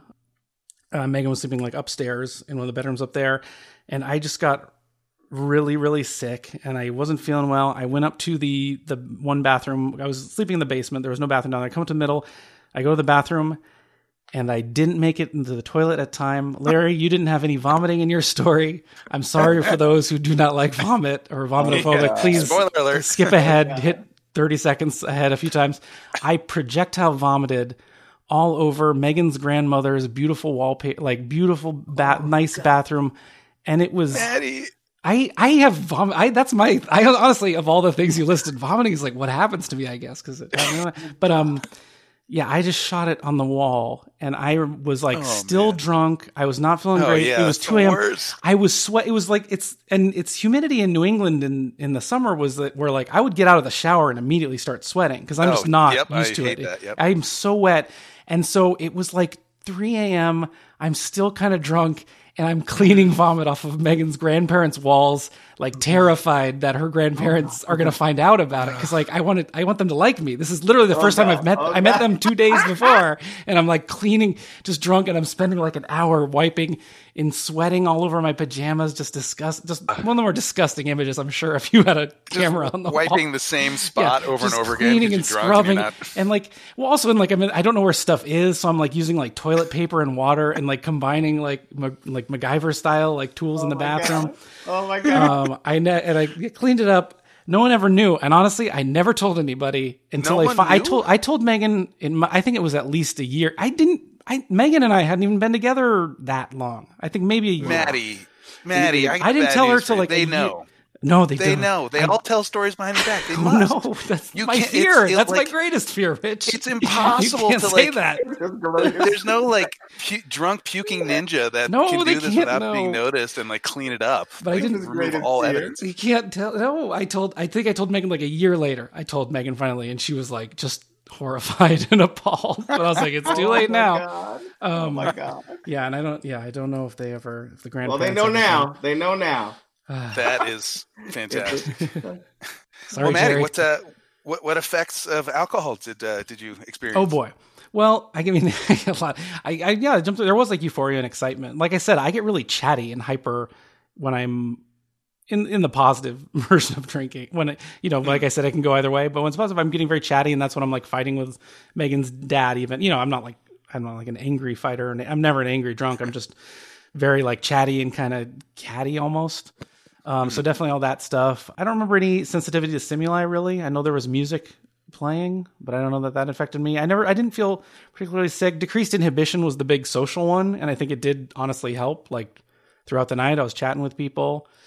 Uh, I was willing to fight over croquet um, with an older man who barely knew me. Uh, and then I guess I don't know. I guess poor judgment. Nothing was judged terribly, so I didn't have that one. the the tenth through fifteenth and I guess that's true. Yeah, at that point, yeah. When I keep and I that that's a bad thing that I have, and that's where the judgment goes. Is that I once I've passed the point, I I'm bad at like being like, okay, I should stop. Like I'm Cut I'm having off, fun, yeah. and I'm just like, cool, more is good. Um, Yeah, Yeah. and then and then yeah, and then uh, then I think the uh, the big part, I definitely don't I don't black out. I'm not a blacker outer, but Mhm. I am a vomiter, and uh, Mm-hmm.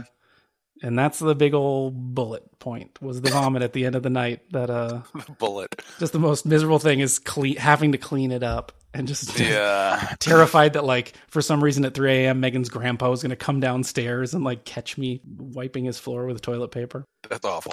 Yeah. Well, Anyway. thank you for sharing that. At least Both didn't Is it- go in it good that we did this? their- at least you didn't go in the room and pee on their bed. That would I have been really didn't pee, I didn't pee on her grandfather. No, that's that's true. serves you right for arguing with me. Uh, well, I'm sure I, I, in fact, know that each of us has other a long list of stories that perhaps are Yeah. not not best shared over uh, over a podcast. But um, thank you all listeners for uh, for bearing bearing with us here. Anyway, yeah, I want to introduce that stuff because it's you know it's fun to put sort of a human face on this stuff, the, the follies that we put ourselves through. Mhm. Um, but there's a lot of science that explains a lot of, a lot of stuff. And Maddie, I'm in your boat, um, being a night puker Oh, and I think that helps us. it's a survival technique because our bodies are saying, "Whoa, whoa, whoa, whoa, whoa! Way too much toxin in our stomachs. Uh, that you know we got to get this stuff out because our bodies, you know, maxing out here." So the folks, um, I got a lot of friends that are morning pukers, and they're the ones that um, spend all night absorbing a lot of that alcohol and getting getting continually drunker in their sleep and Okay. that um, they end up waking up with uh, alcohol poisoning sounds potentially worse than it is or potentially better than it is. I mean there, there are a lot of gradations of alcohol poisoning but you know if you end up throwing up in the morning it's often because your body is is uh, it's too late basically. It's trying to get out stuff that it's not no longer in your stomach it's in your bloodstream. And so if you if you get this stuff out at night it can help um, again i'm not saying this is a smart thing to do i'm not advising this as a way of uh, over consuming but um, it's just sort of you know if you're a night puker you're often better off i think um, Jesus, what if you don't puke at all? well what for night then- peer? What about night peers? i think that's different i mean that's not really a way of your body getting Yeah, you're not of alcohol. Ejecting. Yeah, you're still processing it all. It's going through. Yeah, yeah, yeah. I mean, alcohol is a diuretic, so it's going to increase your your kidneys' desire to to get rid of water. You know, your kidneys regulate. They're sort of like a valve, and if your body needs to hold on to water to help, uh, you know, dissolve and remove more more wastes within your body, then your Mm. kidneys will not allow as much water out to your bladder. That's a very But a classy. diuretic. That's a very classy way to say pee is to say to get rid of water. So Yeah, to of uh, Uh, excuse to me. expel waste. Excuse me a moment. I've got to go get rid of some water. to make water.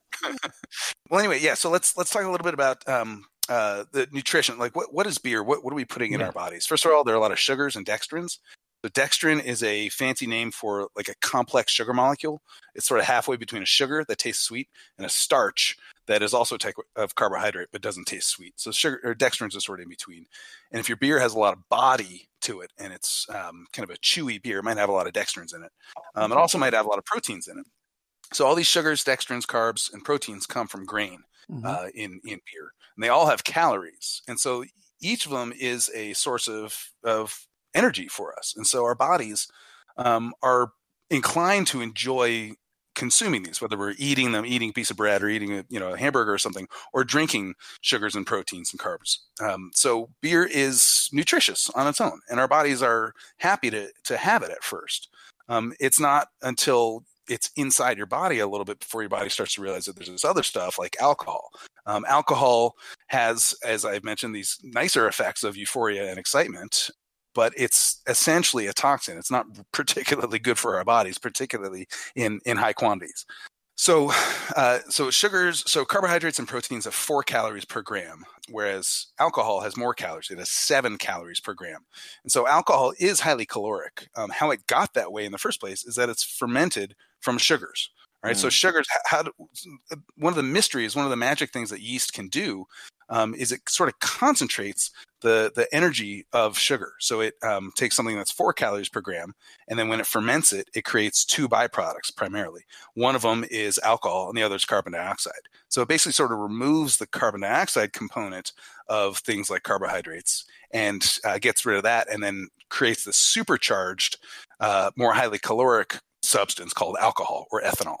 And so that's why uh, alcohol does, you know, pack on the pounds if you drink a, a ton of it. Um, a myth I want to sort of discount or discredit is that beer is always more caloric than uh, things like alcohol. Uh, sorry, things like wine and liquor. Alcohol or ethanol is the the specific alcohol I'm talking about has seven calories per gram, and that's it and I don't care if that's in beer or wine or spirits. Um, it's the other stuff that's in the beverage that helps to increase its caloric value. I Um. So if you have if you have a shot of whiskey, you're getting seven grams per cal or sorry seven uh, calories per gram of alcohol that's in there, and that's about it because nothing else in in a shot of whiskey has caloric value. It's prim- primarily water. Um, yeah. Something like beer or like a sweeter wine, like a dessert wine, tends to have sugar in it as well, and sort of like a cocktail. Right, so beer naturally has most of the time it has sugar and it has alcohol. If you have a shot of whiskey, you don't have that sugar. But if you have a whiskey sour, or if you have uh, you know, a gin and tonic. There's sugar in the tonic water, things like that. We like sugar with Yeah. With all this stuff. Sorry, Larry, were you Um, saying something? No, I was just saying Yeah. that's interesting. Uh, that, that, yeah, I mean, it makes perfect sense. Yeah, well, so a lot of beers. I mean, most of the beer that people consume around the world is, I mean, the really legitimately the most common style is is light beer. Yeah. Um, so Miller Lite, Coors Light, things like that, uh, Bud Light, they and Bud uh, or Michelob Ultra and things like that have uh, less sugar in them. But how did that sugar? Or sorry, but they have alcohol, and the alcohol fermented from sugar, and so the alcohol has a lot of calories. But a lot of those beers, because they're light beers, they've been, actually been de-alcoholized. So they remove some of the alcohol in those beers in order to make them not eight percent alcohol beers. They want to keep them, you know, four percent alcohol, so people buy more of them. They're a little bit more, a little bit more social, socially acceptable. So um, they actually remove some of the alcohol, and So- what's left over. I was gonna say, uh, so if if we're looking at like different types of beer, and I know that like beer, I'm I'm kind of you know making them more generic than they actually are, and different beers have different characteristics like naturally. But if you're looking at like a stout beer mm-hmm. and a a pilsner, and somehow they're both six percent, would I expect mm-hmm. to have about the same calorie difference between those two? Like neither of them is like a flavored. It's not like a chocolate stout or peanut butter stout. It's just a mm-hmm. a straight stout and a straight pilsner that are around the same percentage would they generally have the same caloric uh, value Probably not. It depends on the substyles. This is where it gets tricky. That's a great question. And I actually realized I was introducing the whiskey and the wine stuff a little bit incorrectly. Um, the amount of alcohol in a beverage is a strong driver of the caloric value of that beverage. So the number of calories that are in there is first and foremost look at the alcohol.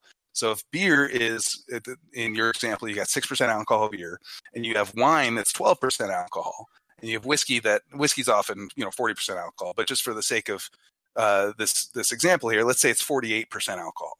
All right. So you got beer at six, wine at 12, and your whiskey at 48. All right. So those are factors of, you know, four that, that are not four, they're factors of six that triple up and, and quadruple up and things like that. And so the amount of alcohol is the number of calories you have in there.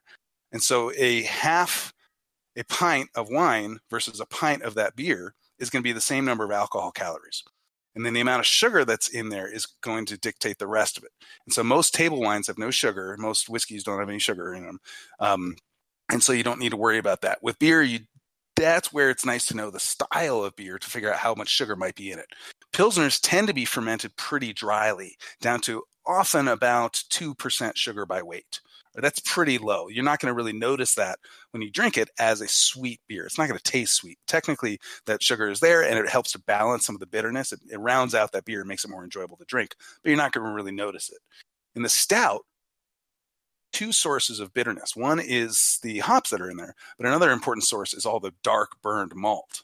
And so, sort of like adding sugar to your coffee, it's nice to have something to sort of round out those rougher flavors of the coffee. And so, stouts, because they have more bitterness, tend to also have more sugar. Okay. So, not everyone is like that, but some of them are like that. Yeah. So, things like Guinness is not like that. Guinness is really, really dry. And it's, while it looks really dark, it doesn't have that much dark malt in it to make it really bitter. But something like an imperial stout or a oatmeal stout or a um, foreign export stout, there are a lot of different styles of stout. A lot of those typically have more sugar in them. Um, sometimes like twice as much sugar. They might be 4% sugar by weight than a Pilsner. Okay. So, does that answer your question? Yeah, definitely. Cool. So getting on to the idea of liquor before beer, beer before liquor, you know, which one's going to get you drunker, Alright. whatever. Uh, mixing wine and beer, mixing cocktails with beer in the middle of the night or whatever. You know, a lot of people claim that these get them drunker, they get them more hungover. Uh, I hate to say it, it really is just the amount of liquor, or sorry, the amount of alcohol that you're consuming.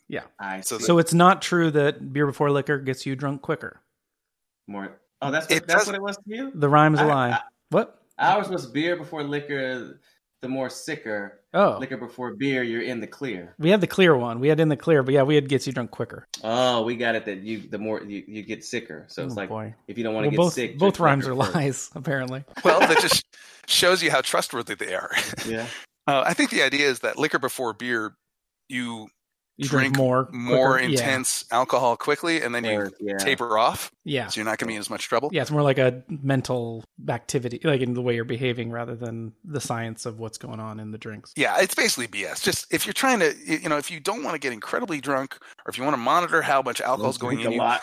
That is such a Just think- college, like a weird, dumb college student thing too, to be like, oh wait, how can I drink the alcohol in the way that's gonna not, that's gonna let me keep drinking more? It's like you Yeah. dumb well it's not just idiot. college i run into Yeah, people all the time that that tell me this stuff as if they're as if they're like axioms of science it's not like that at all and a- another guy was telling me uh, he said he's never been drunker than the time he was at a wedding and he drank beer through a straw and I'm like, dude, you got really drunk because you were at a wedding and a reception and partying with all your friends. It had nothing to do with the fact No, that no, no. drinking. He's through on to something. He drank it through the straw, and it it, it shot hard. The, the the velocity shot through the straw right into his brain. I believe Yeah, him. I guess He was onto something. Let's get him on. yeah, please. Uh, anyway, another thing that people consume when they consume beer is carbonation, obviously. So carbonation will cause bloating, uh, Mm. burping, farting, depending on how your body processes that stuff.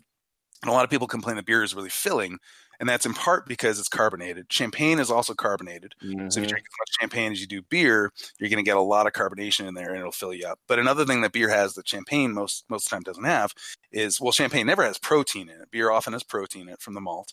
Yeah. Um, that protein is like what makes a loaf of bread. Okay, it gives the bread structure. It gives beer structure as well. Um, so that stuff fills you up. And then also beer, as I mentioned, often will have a little bit of uh, residual sugar in it, and that's another thing that helps fill you up. So I'm not going to say the beer is the most like like it's refreshing going down, you know, when you're drinking it, but then it does it does fill up Yeah. your stomach. I'm not gonna I'm not gonna lie. Um, but Makes you sicker. it does not make you sicker. But if uh, but just keep in mind that beer has calories from alcohol and Yeah. uh, potentially from sugars. There are some beers like saisons, like lambics, like sour beers that have hardly any sugar whatsoever. Um, And so you're really comparing apples to apples when you look at the alcohol content of the beer versus alcohol content of table wine or spirits. But when you start adding sugar to your wines, whether it's a dessert wine or uh, you know certain styles of wine have a little bit of sugar in them, or you're talking about a uh, mixed drink, you know, a cocktail that has sugary mixers in it, then the caloric values Yeah. are pretty similar to what, what we're talking about with beer. Do you want to get into how the, the body processes the alcohol? Yeah, yeah, yeah, for sure. So, so we all talk about our liver um, processing alcohol, and our liver is sort of the front line for processing alcohol. Um, however, we don't feel drunk in our liver. We feel drunk when alcohol gets to our brain. And what happens is our liver is the gatekeeper, basically, and our liver. Are you the key master? There's gonna, I- there's gonna be a I have cocktail, master cocktail. I had to. So the liver, everyone's liver pr- uh, works a little bit differently at a, at a different rate or different speed. But your liver is not really going to change the rate at which it breaks down alcohol through, you know, throughout the evening, for instance. And so, if you start drinking um, alcohol uh, at 6 p.m. and you drink at a certain rate, uh, and then the next day you start drinking at 6 p.m. and you drink at double that rate, your liver is still going to process the alcohol at the same rate all right, regardless of how quickly you're drinking it. So when it goes into your stomach, you drink it and it goes in your stomach and into your intestines, then it starts to be cons- um, uh, absorbed into your bloodstream. And the first place it goes is to your liver. And your liver takes up as much as it can. But if you exceed the amount that your liver can process, then it passes past your liver and starts to go into other tissues. And the main absorptive tissue that we that we notice it going into is our brain. Right. And so that is how you start to notice and feel the effects of alcohol. That's where you start to get your excitement and your euphoria, Okay. as well as your eventual poor judgment and slurring, things like that. So if your liver gets overwhelmed by the rate of alcohol that you're consuming, then your brain is going to start picking up the slack. I shouldn't say pick up the slack. It's not processing the, the alcohol at all. The alcohol is just residing in your brain and starting to biology and the chemistry of your brain. And so that's the basic process of what, what goes on in alcohol. Because it doesn't just hang out in your brain, it, it is exchanged between some of your brain tissues and your blood vessels. And eventually it gets back into the bloodstream and goes through your body and will eventually check back in on the liver. And if your liver at that point has capacity, then it gets extracted from the bloodstream and your liver will process it. So that's the eventual process of sobering up. But yeah, so that's the, that's the mechanism of, of how your body processes this stuff. And so if you are if you're larger, so so how does size and weight affect alcohol absorption? First of all, if you're a bigger person, like I'm I'm almost six five, I'm a, I'm a big guy, so my liver is bigger than my wife's liver, for instance. So my liver just has more capacity to filter and to process alcohol. Um, it also because I'm bigger, I also just have more uh, blood vessels and more blood, and so I can I have more places in my body for alcohol to to store hang out. Yeah. Yeah rather than it all going straight to my brain um, and then uh, gender also affects things so men typically are able to process alcohol more effectively and that's not size based that's just gender based and i'm not sure Really? i don't know beyond that yeah i don't understand the dna behind that That's weird. Interesting.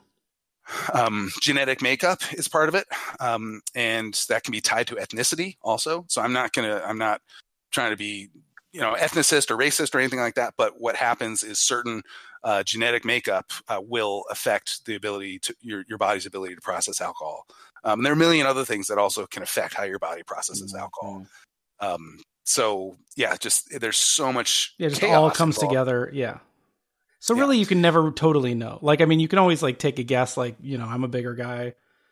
Like, I Mhm. can generally probably hold more alcohol than like my wife, who's smaller than me. But at the same Mhm. time, there's also always a ton of other factors that you really can't Right. predict until you've basically experienced it. Yeah, yeah. And when I say gen- genetic makeup and some of the stuff beyond just your size, we're talking about things like hormones and things like enzymes. You know, Mm. how efficiently do your organs work within each other? Like a lot of your organs are th- not just they don't function on their own; they're supplied by hormones and enzymes Mhm. from other organs. You know, so it's, it's and, and your brain, like how how you experience drunkenness, like euphoria is usually a, a blocker. Uh, it's it's alcohol starting to block the reuptake of dopamine and serotonin, which are neurotransmitters in your brain. And so if you naturally have more dopamine or serotonin, or you naturally have less ability to to reuptake that stuff and, and get it out of your brain so it's not just floating around making you happy, that obviously is going to change your ability to or excuse me, that's going to change your sensitivity to alcohol and the uh, the euphoria that you might get from it. Yeah. So there's just so much different stuff that goes on, and it's different for everyone. And so that first time that you drink, you don't know what you're going to get and your body still can change with time based on you know especially for women based on menstruation cycle or uh, you know other factors like your behavioral factors. Did you just exercise? Are you dehydrated? Is your heart rate pumping fast? Are you at altitude? Things like that. All of that will change your body's ability to uh, to process all this stuff and it'll change how you feel when you're drinking. Yeah. so there's a lot of going on. It's pretty fun. I guess it depends on how much you, you you're drinking, how fun it is. Yeah. what you want out of it Uh, let me ask one Mhm. thing. Uh, like, how often can that stuff change? Like, obviously, like losing weight, gaining weight, and that sort of thing. But like in terms of people saying that they can build up a tolerance, and I do think building up a tolerance is a thing. To what extent is that possible, or do you have any idea? i don't know yeah this is where i'm i'm Okay. out of out of I my can depth just cut- okay, Um, cool. We can just skip ahead. But then. yeah, it does change, and tolerance is, is definitely an issue. Um, you know, tolerance is not always so much your liver's ability to process this stuff, but it's also your brain's sensitivity. You know, your brain Mhm. will will is constantly changing its its neural pathways and and changing its chemistry even throughout the day or based on you know just foods or whatever. If you have, if you have a whole bunch of sugar, or sugary food or or something, you know, you're going to change some of the some of the stuff going on in your brain. So this stuff, yeah, I don't know. I don't know where I'm going with this. I'm just coming up with a bunch of different ways that, yeah. that um, tolerance can be altered. Okay, cool. So let's go to the morning. Yeah, the so- morning after. Let's, let's talk about the, the bad stuff. Um, actually, I need to take a sip of water. Oh, sure. So, Rich, last night I had a great time with Larry. We went out, we grabbed drinks, we were celebrating the end of the coronavirus situation. Uh, Takes we're very excited. in. It takes It's place 20, future, 25 years in the future. Um, we get in our flying car and we go to the bar. Um, we had a great night. I went home. It was an Uber, a flying Uber, I guess I should say. Uber's still around. There you go. Uber's That's still safer. around. And the next morning, I'm feeling like trash. My head is hurting. I'm feeling like Oh, you garbage. actually puked. You puked in the Uber, and I peed in Okay, the, in the we flying Uber. we- we- it was a wild ride back. We tipped. Yeah. We tipped. We gave five stars. We, tipped- were we very tipped very kind. well, though. the We flying tipped Uber pilot would, you know, he was compensated. So what's going on? I'm feeling horrible the next morning. Rich, what's going on? There are a lot of things. The biggest thing, though, that happens to most people is dehydration. So uh, your body just does not operate as well uh, as it should without enough water. Okay, water is a you know your blood is mostly water. Most of our bodies is mostly water, or our bodies are mostly water. Um, so this stuff is incredibly important, and when you don't have it in your cells and in your bloodstream and in your organs, you're not able to function as well. And so that can lead to headaches, that can lead to fatigue, that can lead to swelling, um, aches, pains, all sorts of stuff. So you just have to stay dehydrated. Alcohol is a diuretic, so it convinces your your kidneys to start peeing more when you perhaps should be holding on to some of that water. Also, when you're drinking, you're filling up your stomach with something liquidy, right? And so your body doesn't feel as thirsty, at least initially. Um, you start, you know, your your stomach's like, oh, hey, I'm I'm drinking stuff. It must be water. You know, there must be something in it in it for me. You know, but it turns out alcohol is not a good Yeah. replacement for water. Can I ask one really And- maybe very stupid question about that sort of thing? Does Sure. beer beer has more water in it, right? Than a lot of it. Like, is there anything in beer like the extra ingredients compared to a more normal alcoholic beverage that might that might actually hydrate me a little bit more? That might like make the alcohol Yeah. less of effect? Well, yeah. So so look at what's look at what's causing dehydration.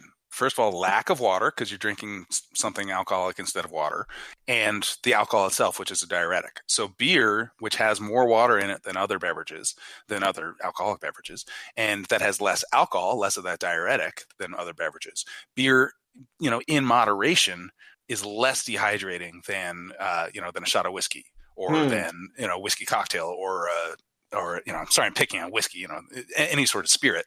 What's your problem Um, with whiskey, man? Yeah, don't pick on whiskey. Don't, I got don't nothing pick wrong on with whiskey. Rich went Hey, hard whiskey on was whiskey once beer. today.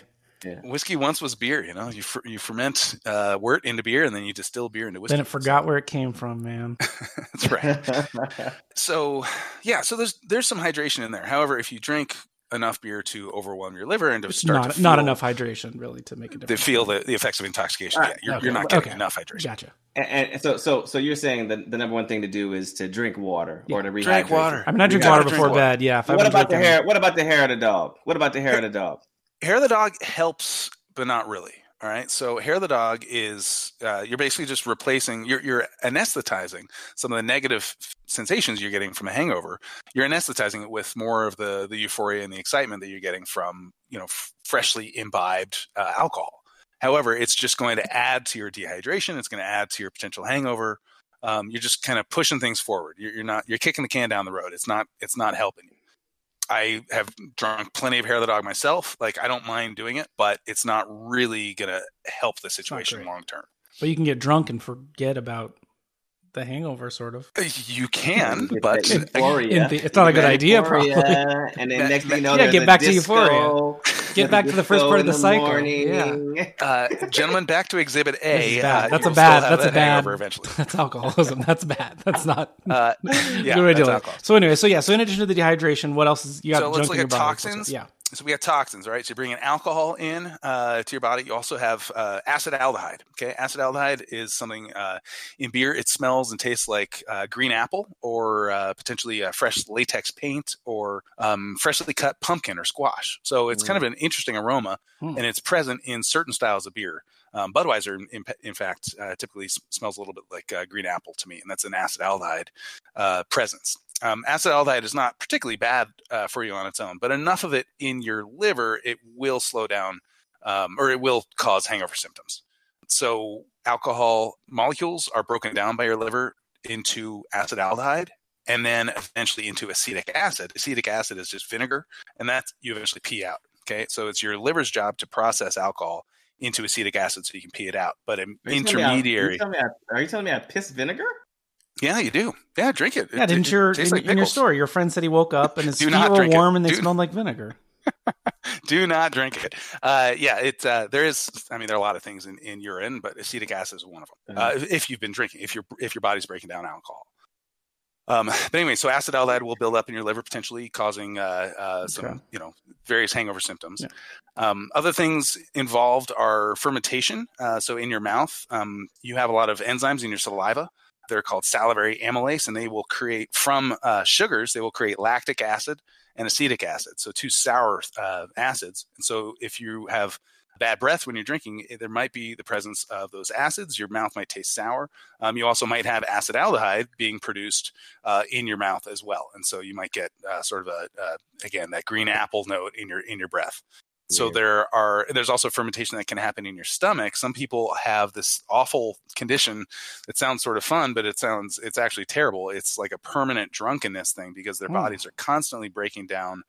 They're, they have enzymes that are constantly breaking down carbohydrates into simple sugars. I mean, that's what our bodies do. That's how we get calories and energy from what we eat if we eat carbohydrates. But then they have uh, yeasts and fungus in their gut bacteria or their gut biomes that will then ferment those sugars Sugars. into alcohol. Weird. This Are they is- this mentally? is- They feel mentally drunk? Like, like Yeah. is, is there yeah. like all those Yeah. effects? Interesting. You get Weird. pulled over for drunk driving. You know, Oh, you're, yeah, Wow. you're blood, yeah. slurring. Yeah, you're constant. Your body's basically That's a wild. distillery or a- that. a brewery uh, fermenting alcohol inside it, and it occurs in your stomach and uh, intestines, where w- which are the exact tissues that uh, pass alcohol into the bloodstream. So I'm it's like a glad you- fresh hit of alcohol. it's I'm crazy. glad you listed this. I was going to ask you about this because I heard about this and I wanted to. yeah, it's not common. It's not Yeah, common, but it does make the news every year or so. Yeah. It's pretty crazy. Um, there are also things called uh, uh, there are things that people have uh, allergies to or intolerances to, um, and the difference between allergy and intolerance is something I'm not real com- uh, uh, comfortable talking about. I, I don't know enough about it, but they uh, are a, a group of um, substances or molecules called congeners. C O N G E N E R S. I'm not even sure why what congener means, but among those can be fusel alcohols. And I was talking earlier about ethanol as the primary alcohol that gets you drunk, but there are a lot of different types of alcohols out there, um, including isopropyl alcohol. Um, so uh, pr- propanol is one of the alcohols that it might be in a, a beer in small propor- uh, portions. Um, isobutanol. Uh, what else? Methanol is a famous famous one. Geraniol, phen- uh, phenylethanol. There are a lot of different alcohols that can add a warming sensation to a beer, particularly if it's higher in alcohol. Um, it might they might smell like roses or mint or uh, like um, paint thinner, like turpentine or solvent. Um, the variety of different aromas and flavors they add to a beer, particularly highly alcoholic beers or potentially Belgian style beers, because Belgian yeast typically has DNA that produces more of these fusel alcohols. But they can also um, create more headaches for people. A lot of people are sensitive to them; they have an Hmm. intolerance or an allergy to them. Um, and they're what are the that's primarily what's in the heads and tails. If you're uh, if you know about distilling, you always want the hearts of the distillation, um, the middle of the distillation, because the heads of the distillation and the tails of, of the distillation are not the pure ethanol. It's these other alcohols that you don't really want um, in your again in your whiskey or your tequila or whatever. Yeah. And then I've got, I know lots of people anecdotally, I don't understand the science behind it, but uh, they get ale headaches or hop headaches. Typically, ales, uh, especially American to them, ales typically have more esters, which are uh, fruity aromas that are that occur in beer, as well as fusel alcohols. All these things are in the congener category, the category of congeners uh, that can cause uh, headaches or ale headaches. Is, yeah, is that's interesting. Yeah, because I feel like that is a very. It does feel like an anecdotal thing. I like when you mentioned it. I, I have one friend who my mind went to immediately, who yeah, like says he has an alcohol allergy. I've seen him drink before, so it's not like the friends I have who are allergic to peanuts and will die. Um, and it's a totally different reaction. But you can. Totally, definitely yeah. see when he drinks, he gets drunk. But also like there's just these kind of other set of effects that are seem very unique and not like an allergy in the more traditional Mhm. sense. it keeps saying there's just a lot of weird stuff that we that, that goes It's all in- chemicals, on I guess, we're pouring into it. Yeah. yeah. So I'm going to wrap that up. I'm going to finish with a couple of tips for how to avoid hangovers and you know how to drink responsibly. Uh, but speaking of responsibility, you know, it's been fun to, to chat about you know excess and and all you know these stories and stuff we've been talking about this episode. But alcoholism, alcohol dependence disorder, addiction, these are really really serious things.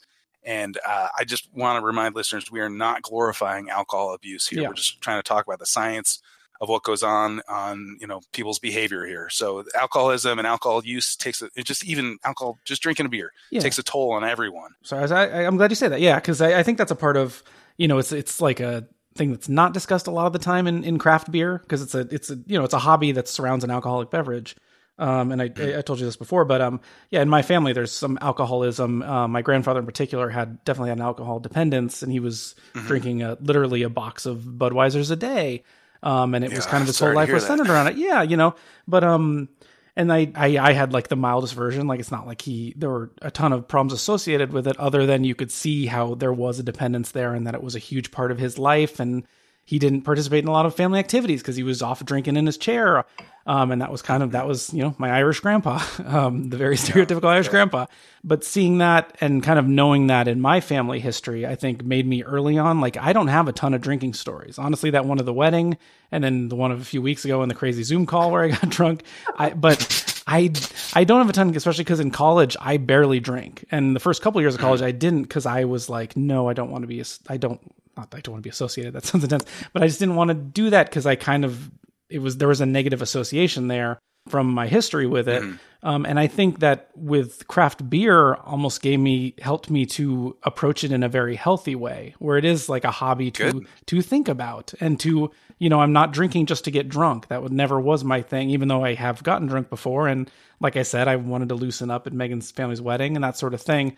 But it kind of allowed me to be a little more thoughtful about it and never hit all the, the sort of pitfalls that lead to that sort of dependence and and having this more yeah measured approach to everything. And i'm drinking a beer to taste the beer and wondering what what's going on there and why it tastes the way it does rather than you know i'm just going to throw back a beer because that's what i do. Kind of like Well, help beer, there's there are a lot of different levels of beer drinking. I, mean, I shouldn't say levels. A lot of different things that go on. One is you know enjoying the effects of alcohol, hopefully in a responsible way. Another is the social stuff where you're just doing it with other other friends and having a good time. But there's also the art behind beer and the science and the history and all that stuff. And so if you can look at beer, the more lenses through which you can look at beer and enjoy beer, the more nuanced and appreciation you're going to have for it. And it's going to hopefully help you extract more from the beer than solely the alcoholic Yeah. effects. Yeah.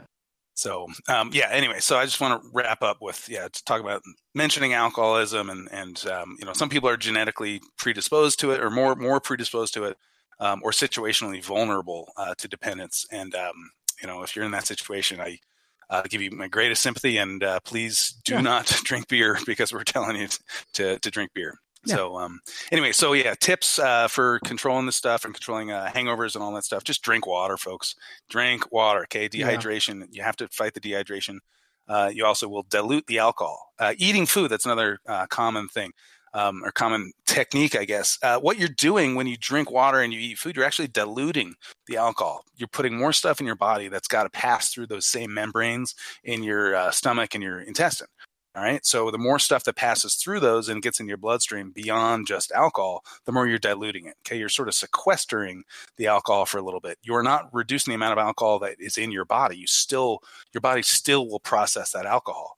But if it's stuck in a pile of potato chips and a hamburger or pizza in your stomach, rather than floating around in your blood and getting to your brain, you're going to reduce the amount of drunkenness that you get. Also, those things You're are still- delicious, and when you're drunk, they're especially delicious. So treat yourself. If you're in Belgium, get some extra fries. Get some stew. Do your part. Get some stew. That's right.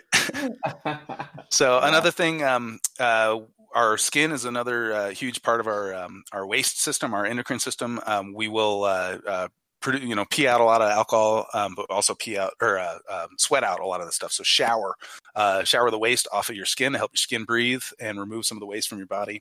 Uh, other options are, you know, check in with yourself. You can set an alarm on your on your phone or something. Just like check in, like, hey, how many how many beers have I had in the last hour, or you know, have I had a water recently?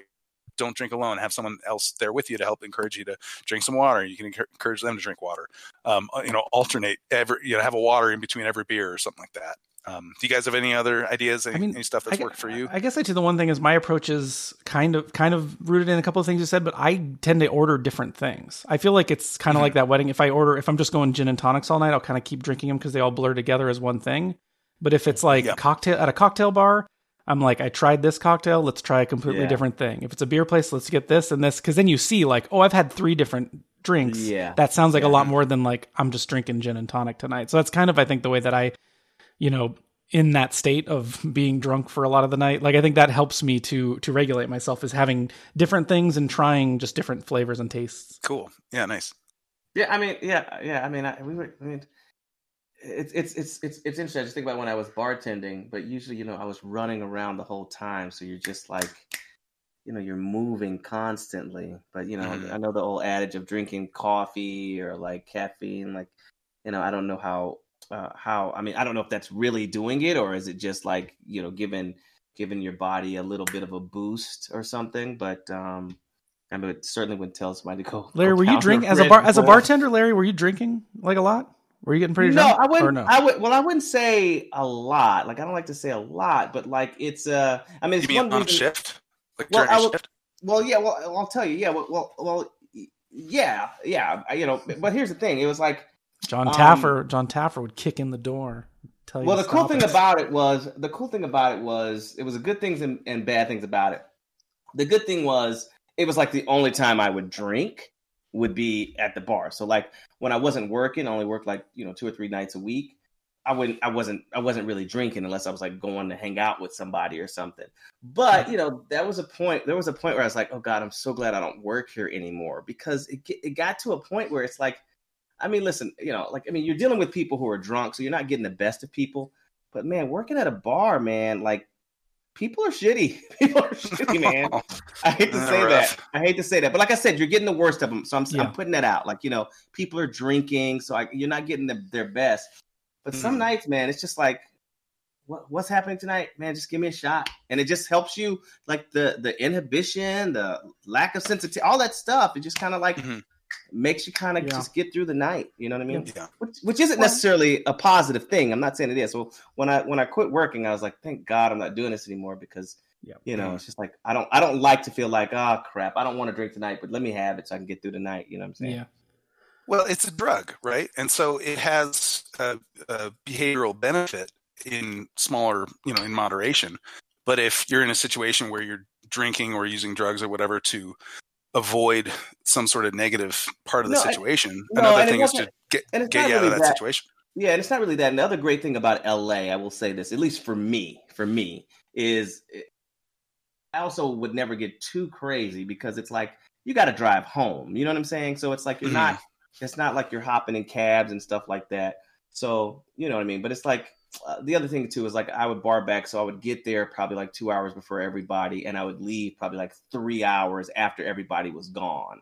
You know I mean? And then Yeah, most of a the long time, shift. Also, yeah, so it's a really long shift. So by the end of it, it's like, you know, you're you're just n- haven't been doing nothing but drinking waters and like sitting around eating too. So Well, Rich, thank you so much for the uh, the the the lesson on alcohol. Um, I'm glad you also Yeah. said at the end of like alcohol. It's there's a very serious side to it, and we there's no we don't want to mean that or or or anything like that. Um, but also alcohol is also a hobby and associated with fun. Um, so it's kind of an interesting, a very interesting topic to kind of discuss. Yeah. Yeah. So yeah. So so everyone drink responsibly. Um, if you do, you know, if you if you cannot drink for whatever reason, you know, we support that. Hopefully, this podcast is interesting to you if you've listened this much. If not, no hard feelings. Yeah. yeah. Um, if it's not, it's really weird that you're still listening. To be honest, um, but uh, for now, let's uh, move on to let's move on to the tasting. I'm really excited about this Yeah. one. Uh, Rich, what is the beer that you're having a sample today? We are drinking St. Bernardus Abt 12, and this is, you know, I got a lot of favorite beers, but this is this is this is one of them. It's really really yummy. Yeah, I so guys, go ahead and pour your pour your Abt 12s. Yeah. Uh, so what's the what's that 12 all about? So it doesn't mean much. Um, there, Threw a number on there for no reason. this is this is a this is a rabbit hole here. So, so basically, it, it refers to twelve degrees of Belgian, or what do they call it? Belgian brewing degrees, and that is the strength of the wort prior to it fermenting. Okay, Ah, which generally leads to more alcohol. Okay, I mean the higher the number. All right, it's not a hard and fast rule. It's not legally defined or anything like that. But basically, it equates to any any home brewers out there, any brewers. Um, it's 1.2000 in specific gravity for the original gravity of the wort, and that is enough sugar. So specific gravity is the amount of sugar. Uh, it's enough sugar in there to uh, turn into a pretty alcoholic beer. So this one is 10% alcohol. Um, have you guys poured it? I got mine poured. Yeah, I Mine a lot of head on my Cool. pour, but it's like it'll do. please go ahead and enjoy it, uh, smell it, sip it, drink it. Um, but while you're doing that, I want to make sure you notice something. So, as a Cicerone, and I'll give a quick plug to my deductive beer tasting method as well. I've, I've developed something called the deductive beer tasting method. Uh, one of the first things you do is you look at a beer to try to figure out as much as you can about the beer's appearance, uh, to figure out, you know, really how the beer was made or what style it might be or what flavors you might be able to expect. Um, so when I look at this beer, I see a really just a beautiful kind of a chestnut brown color to the beer. Mhm.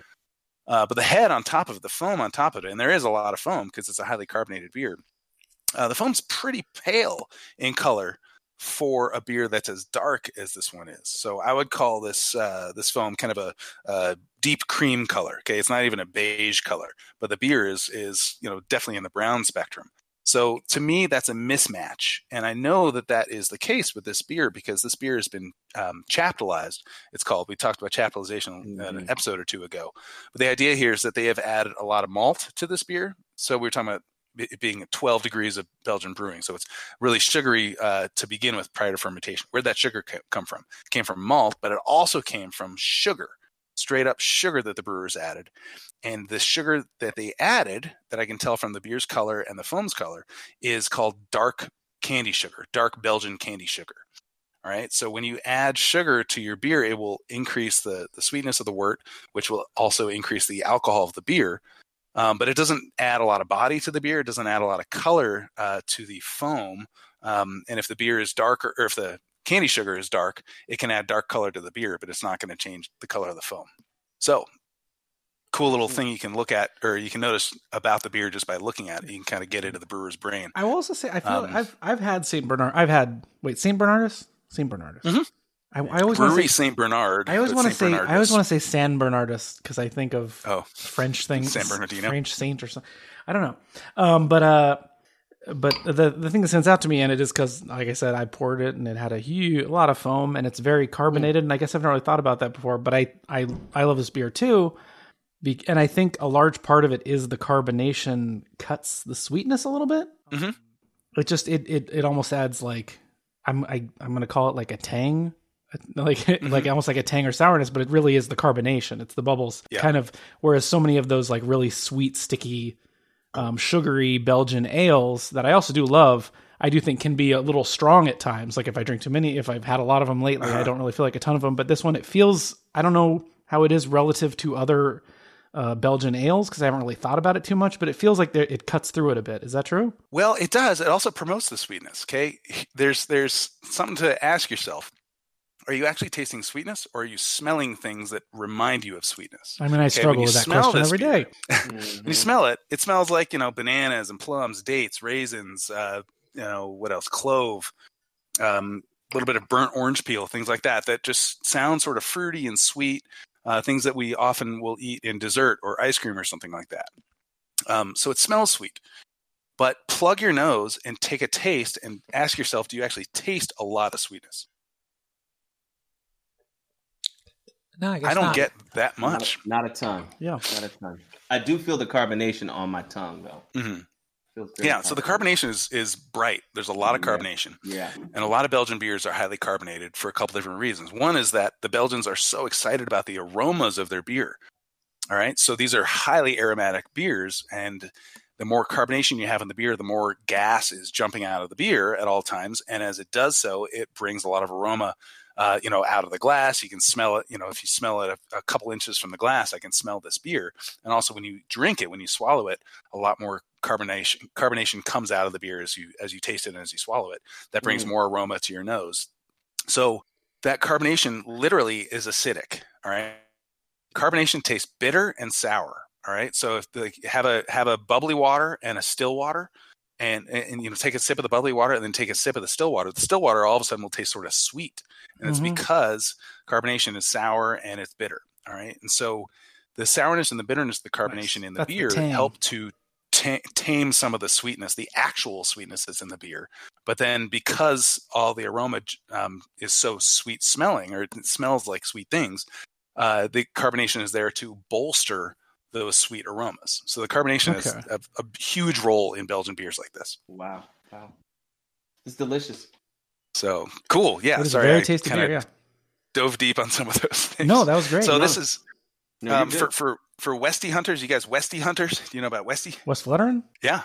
Have you I- had it? Or been there? I've, no, I, no. I've, the only time I was in What? Belgium was with you that one time, and no, I haven't been. But Mm. I, I am eager to go back and and go for it. Yeah. Yeah. Are, are, are you? uh, uh, What do you call it when the head stays retention? Is that what you call it? Yeah. Head retention. Yeah. But this doesn't have great head retention. Does is does it, the ones you guys drinking? Does it have great head retention? Mine, well, again, there are a lot of different issues here. One is the cleanliness of the glass. If you, maybe you had another beer out of it earlier, or if it might have a little bit of Oh. soap in it from the dishwasher. Oh. Also the had- temperature of the beer. another- maybe I had another beer in it, and the beer is a little.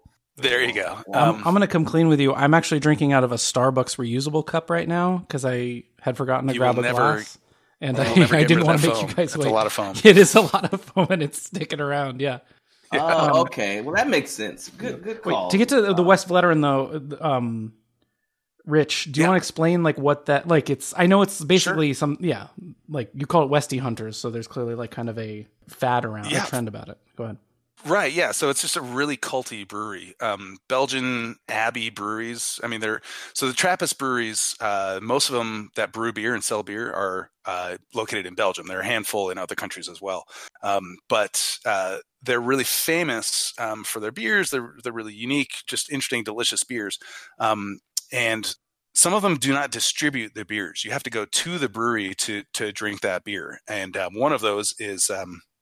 Actually, now that I think about it, most of them do distribute. Uh, West Vleteren might be the only one that doesn't. It's the Abbey of St. Sixtus, and it's in very far western Belgium. They do not distribute their beers. You have to go to the brewery, and you can't buy that much of it to take with you. You just go there to enjoy it in the cafe, and, and that's it.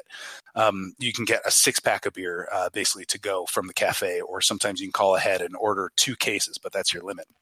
and Um, they're, and then you pretty, have to they're, pretty, they're pretty successful, right? Because that sounds Well- that sounds a lot like the bar idea I pitched where we didn't have a lot of distribution, and I was like, everybody's just gonna have fun You coming come. in You gotta come. and drinking and kicking, it, and you could take the George Stanley Hallis with you. Well, then it's it's working for them. I'm not I'm not saying it's not going to work for for De Beers for your brewery, but uh, who knows? you your beer your. I think- kinda breweries have been around long enough. West Vleteren also has a Walter Payton beer, right? they should. They should. Sir Walter, brother brother Walter. Brother Walter. Anyway, so this this beer is um, brewed uh, about six kilometers away from the West Vleteren Abbey, and this brewery was the actual brewer of West Vleteren beers from like 1945, 1942, sometime around World War II. Oh, uh, through uh, 1986 or something, I think, basically for about 40, 45 or 50 years. It all West Vleteren beer was contract brewed at this secular brewery called Brouwerij Saint Bernard. And so that um, that beer, uh, the sorry, this beer that we're still drinking is basically the same recipe for uh, the most famous, one of the most famous cultiest beers in the world, which is called Westvleteren 12. It's the exact same yeast. They kept the old yeast. All this is the same. Um, and then Westvleteren in the 1980s Hmm. uh, rebuilt their old brewery. They used to brew on their on site in the early 20th century, but then uh, stopped brewing. I think probably because the uh, the Germans took their brewing equipment and boiled them down to, to munitions. That happened all over Belgium. That's a that's a separate story. Um, but anyway, uh, so yeah, this is this is as close as you can get to Westvleteren 12 without actually going to Nice. the brewery. I, So, I, yeah. I will say I have trouble order. I feel like I always have trouble ordering it because I don't want to say it wrong. So I always, Oh. I, I, I usually, I'm just like, can I get like the 12 or like the St. Bernardus 12? I skip the opt Mm-hmm. because I feel like saying opt to a bartender in a bar or something where the music is playing. Yeah, Uh, it, it- look, I, I like It- I said, like- social anxiety. Like I said before, I need a few gin and tonics to feel comfortable saying St. Bernardus opt 12. hey, M- Maddie, you're talking to the guy who who ordered uh, the uh, Duchesse de Bourgogne and got two shots of Herradura. right. yeah. So you know where I'm coming from.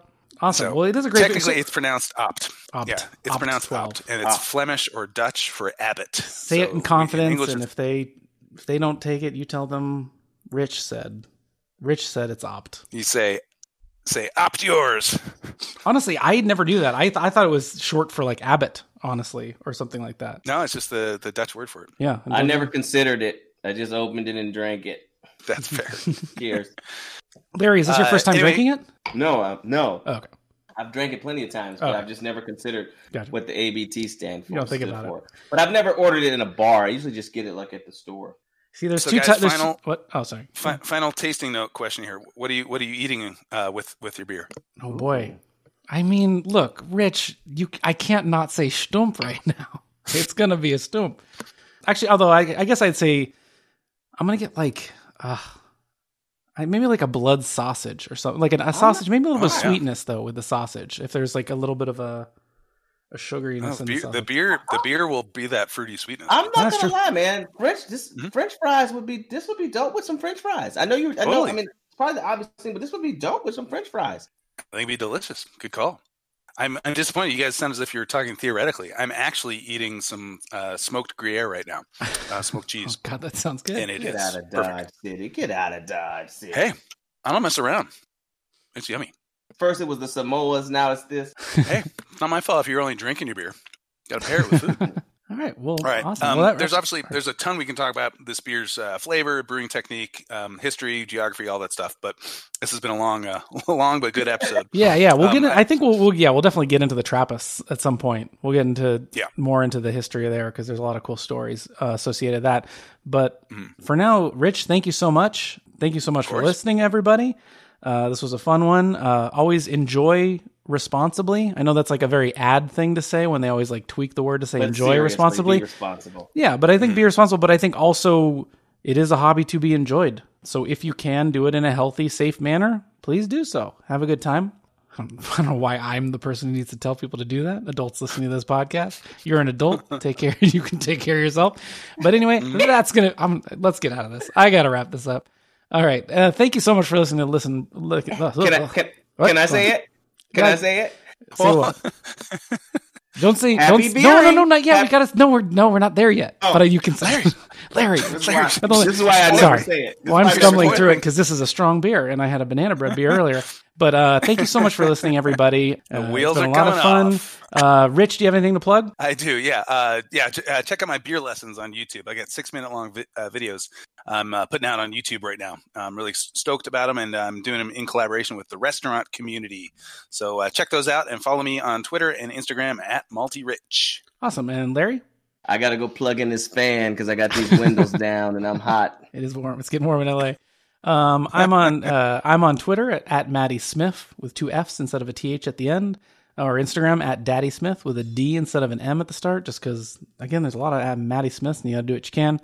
Uh, follow the podcast on Twitter and Instagram at Liquid Bread Pod. Uh, if you have any questions about anything, any questions for Rich, you can DM us at our Twitter at Liquid Bread Pod or email us at liquidbreadpodcast at gmail.com. That does it for this episode. Larry, want to take it away? Happy beering. Happy beering. Good work. Happy beering, Good everyone. work. Have a good one. Cheers. guys.